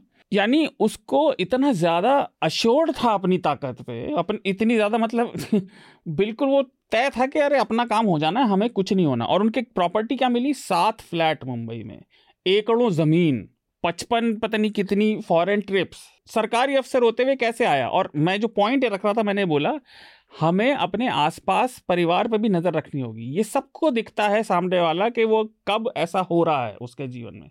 लेकिन हम सब जब तक कोई सरकारी उंगली नहीं उठती या कोई फंस नहीं जाता सब उस पर खुश होते रहते हैं और उस पर शान दिखाते हैं। ये भारतीय समाज क्राइम ये भारतीय समाज की सच्चाई है। ठीक बात। जो आप इन्होंने कहा कि मुझे भ्रष्टाचार से बड़ी नफरत है आखिर मैं इतना कहना चाहता हूँ। लेकिन आप देखिए ना कोई भी जो व्यक्ति है चाहे वो पुलिस में हो या इनकम टैक्स में हो ये वो इतने छोटे पद पर काम करने वाला छोटे पद का मेरा मतलब है कि ऐसे पद पर जिनका पे स्केल जो है जिनकी लाख रुपए से महीने से ज़्यादा की सैलरी हज़ार सत्तर हज़ार हाँ, महीने की। दिल्ली जैसे महानगरों में रहने के लिए एक लाख रुपए हर महीने बहुत ज़्यादा नहीं है जिसके अगर दो बच्चे स्कूल जाते हैं और एक परिवार का व्यक्ति कोई हॉस्पिटल के दवाई का खर्चा आता हो। लेकिन उसके बावजूद उनके चार चार मंजिला घर कैसे होते? उनके खिलाफ क्यों नहीं आय से अधिक हाँ। संपत्ति के मामले बनते? वो पैसा कहाँ से आता है? वो सारा पैसा एक्सटॉर्शन से आता है दिए जो सो कॉल्ड इनकाउंटर किलिंग से आता है घूसखोरी से आता है फाइलों हाँ। से आता है ज़मीन से आता है। तो जो तो ये मतलब एक बहुत बड़ा सच है। नमक का दरोगा और ये भारतीय समाज की सच्चाई है। नमक का दरोगा का वो डायलॉग नहीं याद हाँ। उससे उनके पिता कहते हैं कि देखो बेटा तनख्वाह तो पूनम का चाँद है। और जो ऊपरी कमाई है वो बहता पानी है वो रोज आती है। तो ये इस, इससे हमें निकलना पड़ेगा अगर हमें अपने सिस्टम्स को सुधारना है तो। मेरे ख्याल से काफ़ी लंबी और विस्तार से चर्चा हुई है। रिकमेंडेशन की प्रक्रिया पूरी कर ली है। सबसे पहले शार्दुल आपका रिकमेंडेशन इस बार जनता के बीच में। देखिए मैं ये न्यूज़ लॉन्ड्री का प्लग भी है। है क्या कि ये मेंटल हेल्थ अवेयरनेस वीक चल रहा है और अच्छा। कल ख़त्म हो रहा है हम शुक्रवार को रिकॉर्डिंग कर रहे हैं तो पत्रकारिता ईमानदार ईमानदार पत्रकारिता का खासतौर से एक मजमा ये भी होता है कि मतलब कभी कभी आपको ऐसी बातें भी करती करनी पड़ती हैं जो लोगों को हम्म। असहज लगे अप्रिय भले ही ना हो लेकिन थोड़ा असहज करती है अप्रिय वाली तो कोई बात नहीं है हम्म। और ज़्यादा लोकप्रिय नहीं होती हम्म। तो हमारी पॉडकास्ट है माइंड की बात उस के एपिसोड आप सुन सकते हैं। बिल्कुल। और ये बहुत ज्वलंत विषय है और ये एक ऐसा छुपा हुआ एपिडेमिक है जो लोगों के जीवन को ध्वस्त करता है लेकिन उनकी बात तक करने को लोग राज़ी माइंड की बात। है ना? तो वो पहला मेरा न्यूज़ लॉन्ड्री का रिकमेंडेशन है। दूसरा प्रतीक की एक रिपोर्ट है हमने प्रतीक का ज़िक्र आज भी किया। बड़ी इसी भ्रष्टाचार से जुड़ी हुई रिपोर्ट आज ये मेरा रिकमेंडेशन था आपने चुरा लिया यार शार्दुल खैर।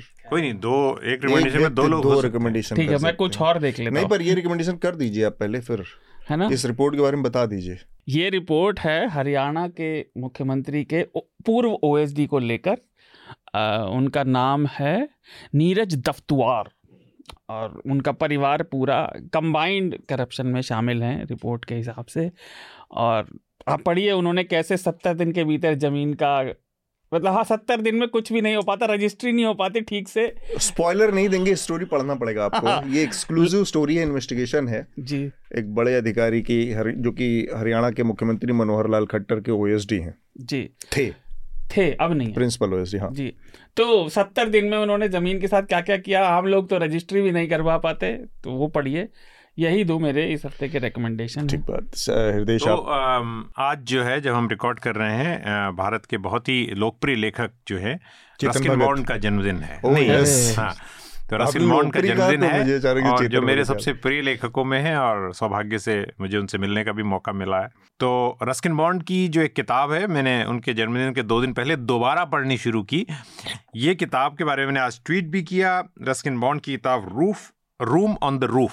ये सत्रह साल की उम्र में उन्होंने लिखी थी और जब आप इसे पढ़ेंगे तो मुझे नहीं लगता कि लोगों को अगर ना बताया जाए अगर इस किताब के दो पन्ने शुरू के छुपा लिए जाएँ तो ये कहानी जितना मेच्योर राइटिंग है वो किसी भी एस्पर एस्पायर जो करता है व्यक्ति लेखन में अपना हाँ। बनाने का भविष्य जिसको शौक भी है अच्छे रीडर्स उनके लिए बहुत अच्छी है लेकिन रस्किन बॉन्ड ने तो बहुत लिखा है हम्म। उन्होंने बहुत शॉर्ट स्टोरीज लिखी हैं उन्होंने बहुत पोएम पोम लिखी हैं उन्होंने उनकी उनकी उनकी बायोग्राफी है लोन फॉक्स डांसिंग वो जो है और उनका जीवन जो है एक लेखक के तौर पर मैं ये उम्मीद करता हूँ कि किसी दिन हमारा भी आएगा उन्होंने कहा ज़िंदगी का ज़्यादातर हिस्सा उन्होंने बिना बिना कमाई के काटा हालाँकि इसको बहुत यूरो यूके का सबसे प्रेस्टिजियस अवार्ड इस बुक को मिला था हाँ। लेकिन उन्होंने बहुत ज़्यादा नहीं कमाया लेकिन अभी वो सबसे जो कमाऊ लेखक भी हैं हाँ। जिनको अभी उनकी रॉयल्टी आ रही है वो 89 ईयर्स के भी पूरे हुए तो अगर आप उनकी बायोग्राफी पढ़ें या उनकी ये किताब पढ़ें तो आपको इस किताब को पढ़ के रूम ऑन द रूफ बहुत अच्छा लगेगा। इसे लाइट रीड बहुत अच्छा अच्छी किताब है। ठीक बात। मैं तो, एक और ये किताब ये किताब जिसको उन्नीस सॉरी उन्नीस में जो ये किताब लिखी गई उन्नीस सौ इक्यावन में कैन यू बिलीव और उन्नीस सौ चौवन में से अवार्ड मिला। साठ सत्तर साल हो गए लिखे। हाँ ये किताब कभी भी आउट ऑफ़ प्रिंट नहीं हुई। ये रिकॉर्ड है इस किताब का। तो और रस्किन मॉन्ड ने इस किताब में एक शब्द वो कहते हैं कभी भी मैंने चेंज नहीं किया। अच्छा नए एडिशन में कोई चेंजेस नहीं। नहीं कभी चेंज नहीं किया क्योंकि जनरली आदमी की थॉट हम्म। बदलता है। तो इसलिए भी मैंने देखा कि ये इसीलिए वो कर कर पाया क्योंकि उनकी राइटिंग बहुत मेच्योर है इसमें। और तभी करते हैं आप जब ये प्रिकॉशियस जिसे अंग्रेज़ी में एक वर्ड होता है ना परिपक्व जो जल्दी हो जाते हैं वैसा राइटर हम्म। है। मैं एक चीज़ और रिकमेंड करना चाहता था आजकल वो एप्टीट्यूड होता है ना वो कभी कभी मूड भी होता है। मैं आजकल फिर से सिर्फ़ साइंस वाली चीज़ें ही देख रहा हूँ मुझे उनमें फिर से रुचि आ रही है। बाकी काफ़ी समय से आपने मुझे बताया कि न, साइंस नहीं नहीं मैं उस नहीं, और भी चीज़ें देखता था ना आजकल मैं कुछ और देख और पढ़ ही नहीं पा रहा। और क्राइम में तो थोड़ा हमें बताया कीजिए व्हाट्सएप पे भेज दीजिए यहाँ ना बताएँ तो। मैं फ़ोन जितना कम हो सकता है उतना कम इस्तेमाल करता हूँ। अब पर वीडियो एक है उसी चैनल पे। The inherent problem with maths वो बहुत इंटरेस्टिंग वीडियो है। पिछले हफ़्ते मैंने किस पे है? वेरिटासियम यूट्यूब चैनल है मैंने कई बार रिकमेंड किया जी। तो मैंने पिछले हफ़्ते भी किया था वो एल्गोरिदम बहुत इंपॉर्टेंट वाला लेकिन हाँ. ये बहुत ही रोचक है दूसरे तरीके से कि मैथ्स बहुत सारी चीज़ें एब्सोल्यूट भी होता है लेकिन the inherent problem with maths वो देखिए। ठीक बात। तो मेरा रिकमेंडेशन वही है मैंने कहा कि शार्दुल प्रतीक गोयल हमारे रिपोर्टर हैं बहुत शानदार रिपोर्टर उन्होंने बहुत अच्छी रिपोर्ट की है इन्वेस्टिगेशन है। और कैसे हरियाणा के मुख्यमंत्री के प्रिंसिपल ओएसडी जो छः साल तक थे, उन्होंने इतनी मतलब एक ज़मीन जिसकी बाज़ार कीमत आज की तारीख में पचास करोड़ रुपए से ऊपर है, उस ज़मीन को उन्होंने एक झटके में, दो महीनों के अंदर में कैसे अपने परिवार के नाम करवाया और उसमें क्या क्या है, फेर किए क्या क्या गड़बड़ियाँ हुई उस सारे दस्तावेज़ के साथ उन्होंने किए। तो ये पूरी पढ़ें, रिपोर्ट पढ़ें और न्यूज़ लॉन्ड्री को सब्सक्राइब करें। इंडिपेंडेंट जो जर्नलिज्म है हमारा उसको समर्थन दें उसको ऐसी रिपोर्ट और इस तरह की मेंटल हेल्थ या बाकी पॉडकास्ट बनाने में यही हमारे सब्सक्राइबर ही मदद करते हैं। क्योंकि कोई एड हाँ। एजेंसी ऐसा नहीं कर पाएगी तो प्लीज़ सब्सक्राइब हम्म। कीजिए। इसके साथ ही हम आपकी चर्चा को यहाँ रोकेंगे। हृदय शार्दुल सबा आप सबका बहुत बहुत शुक्रिया बाय न्यूज़ लॉन्ड्री के सभी पॉडकास्ट ट्विटर आई और दूसरे पॉडकास्ट प्लेटफॉर्म पे उपलब्ध हैं। खबरों को विज्ञापन के दबाव से आज़ाद रखें। न्यूज़ लॉन्ड्री को सब्सक्राइब करें।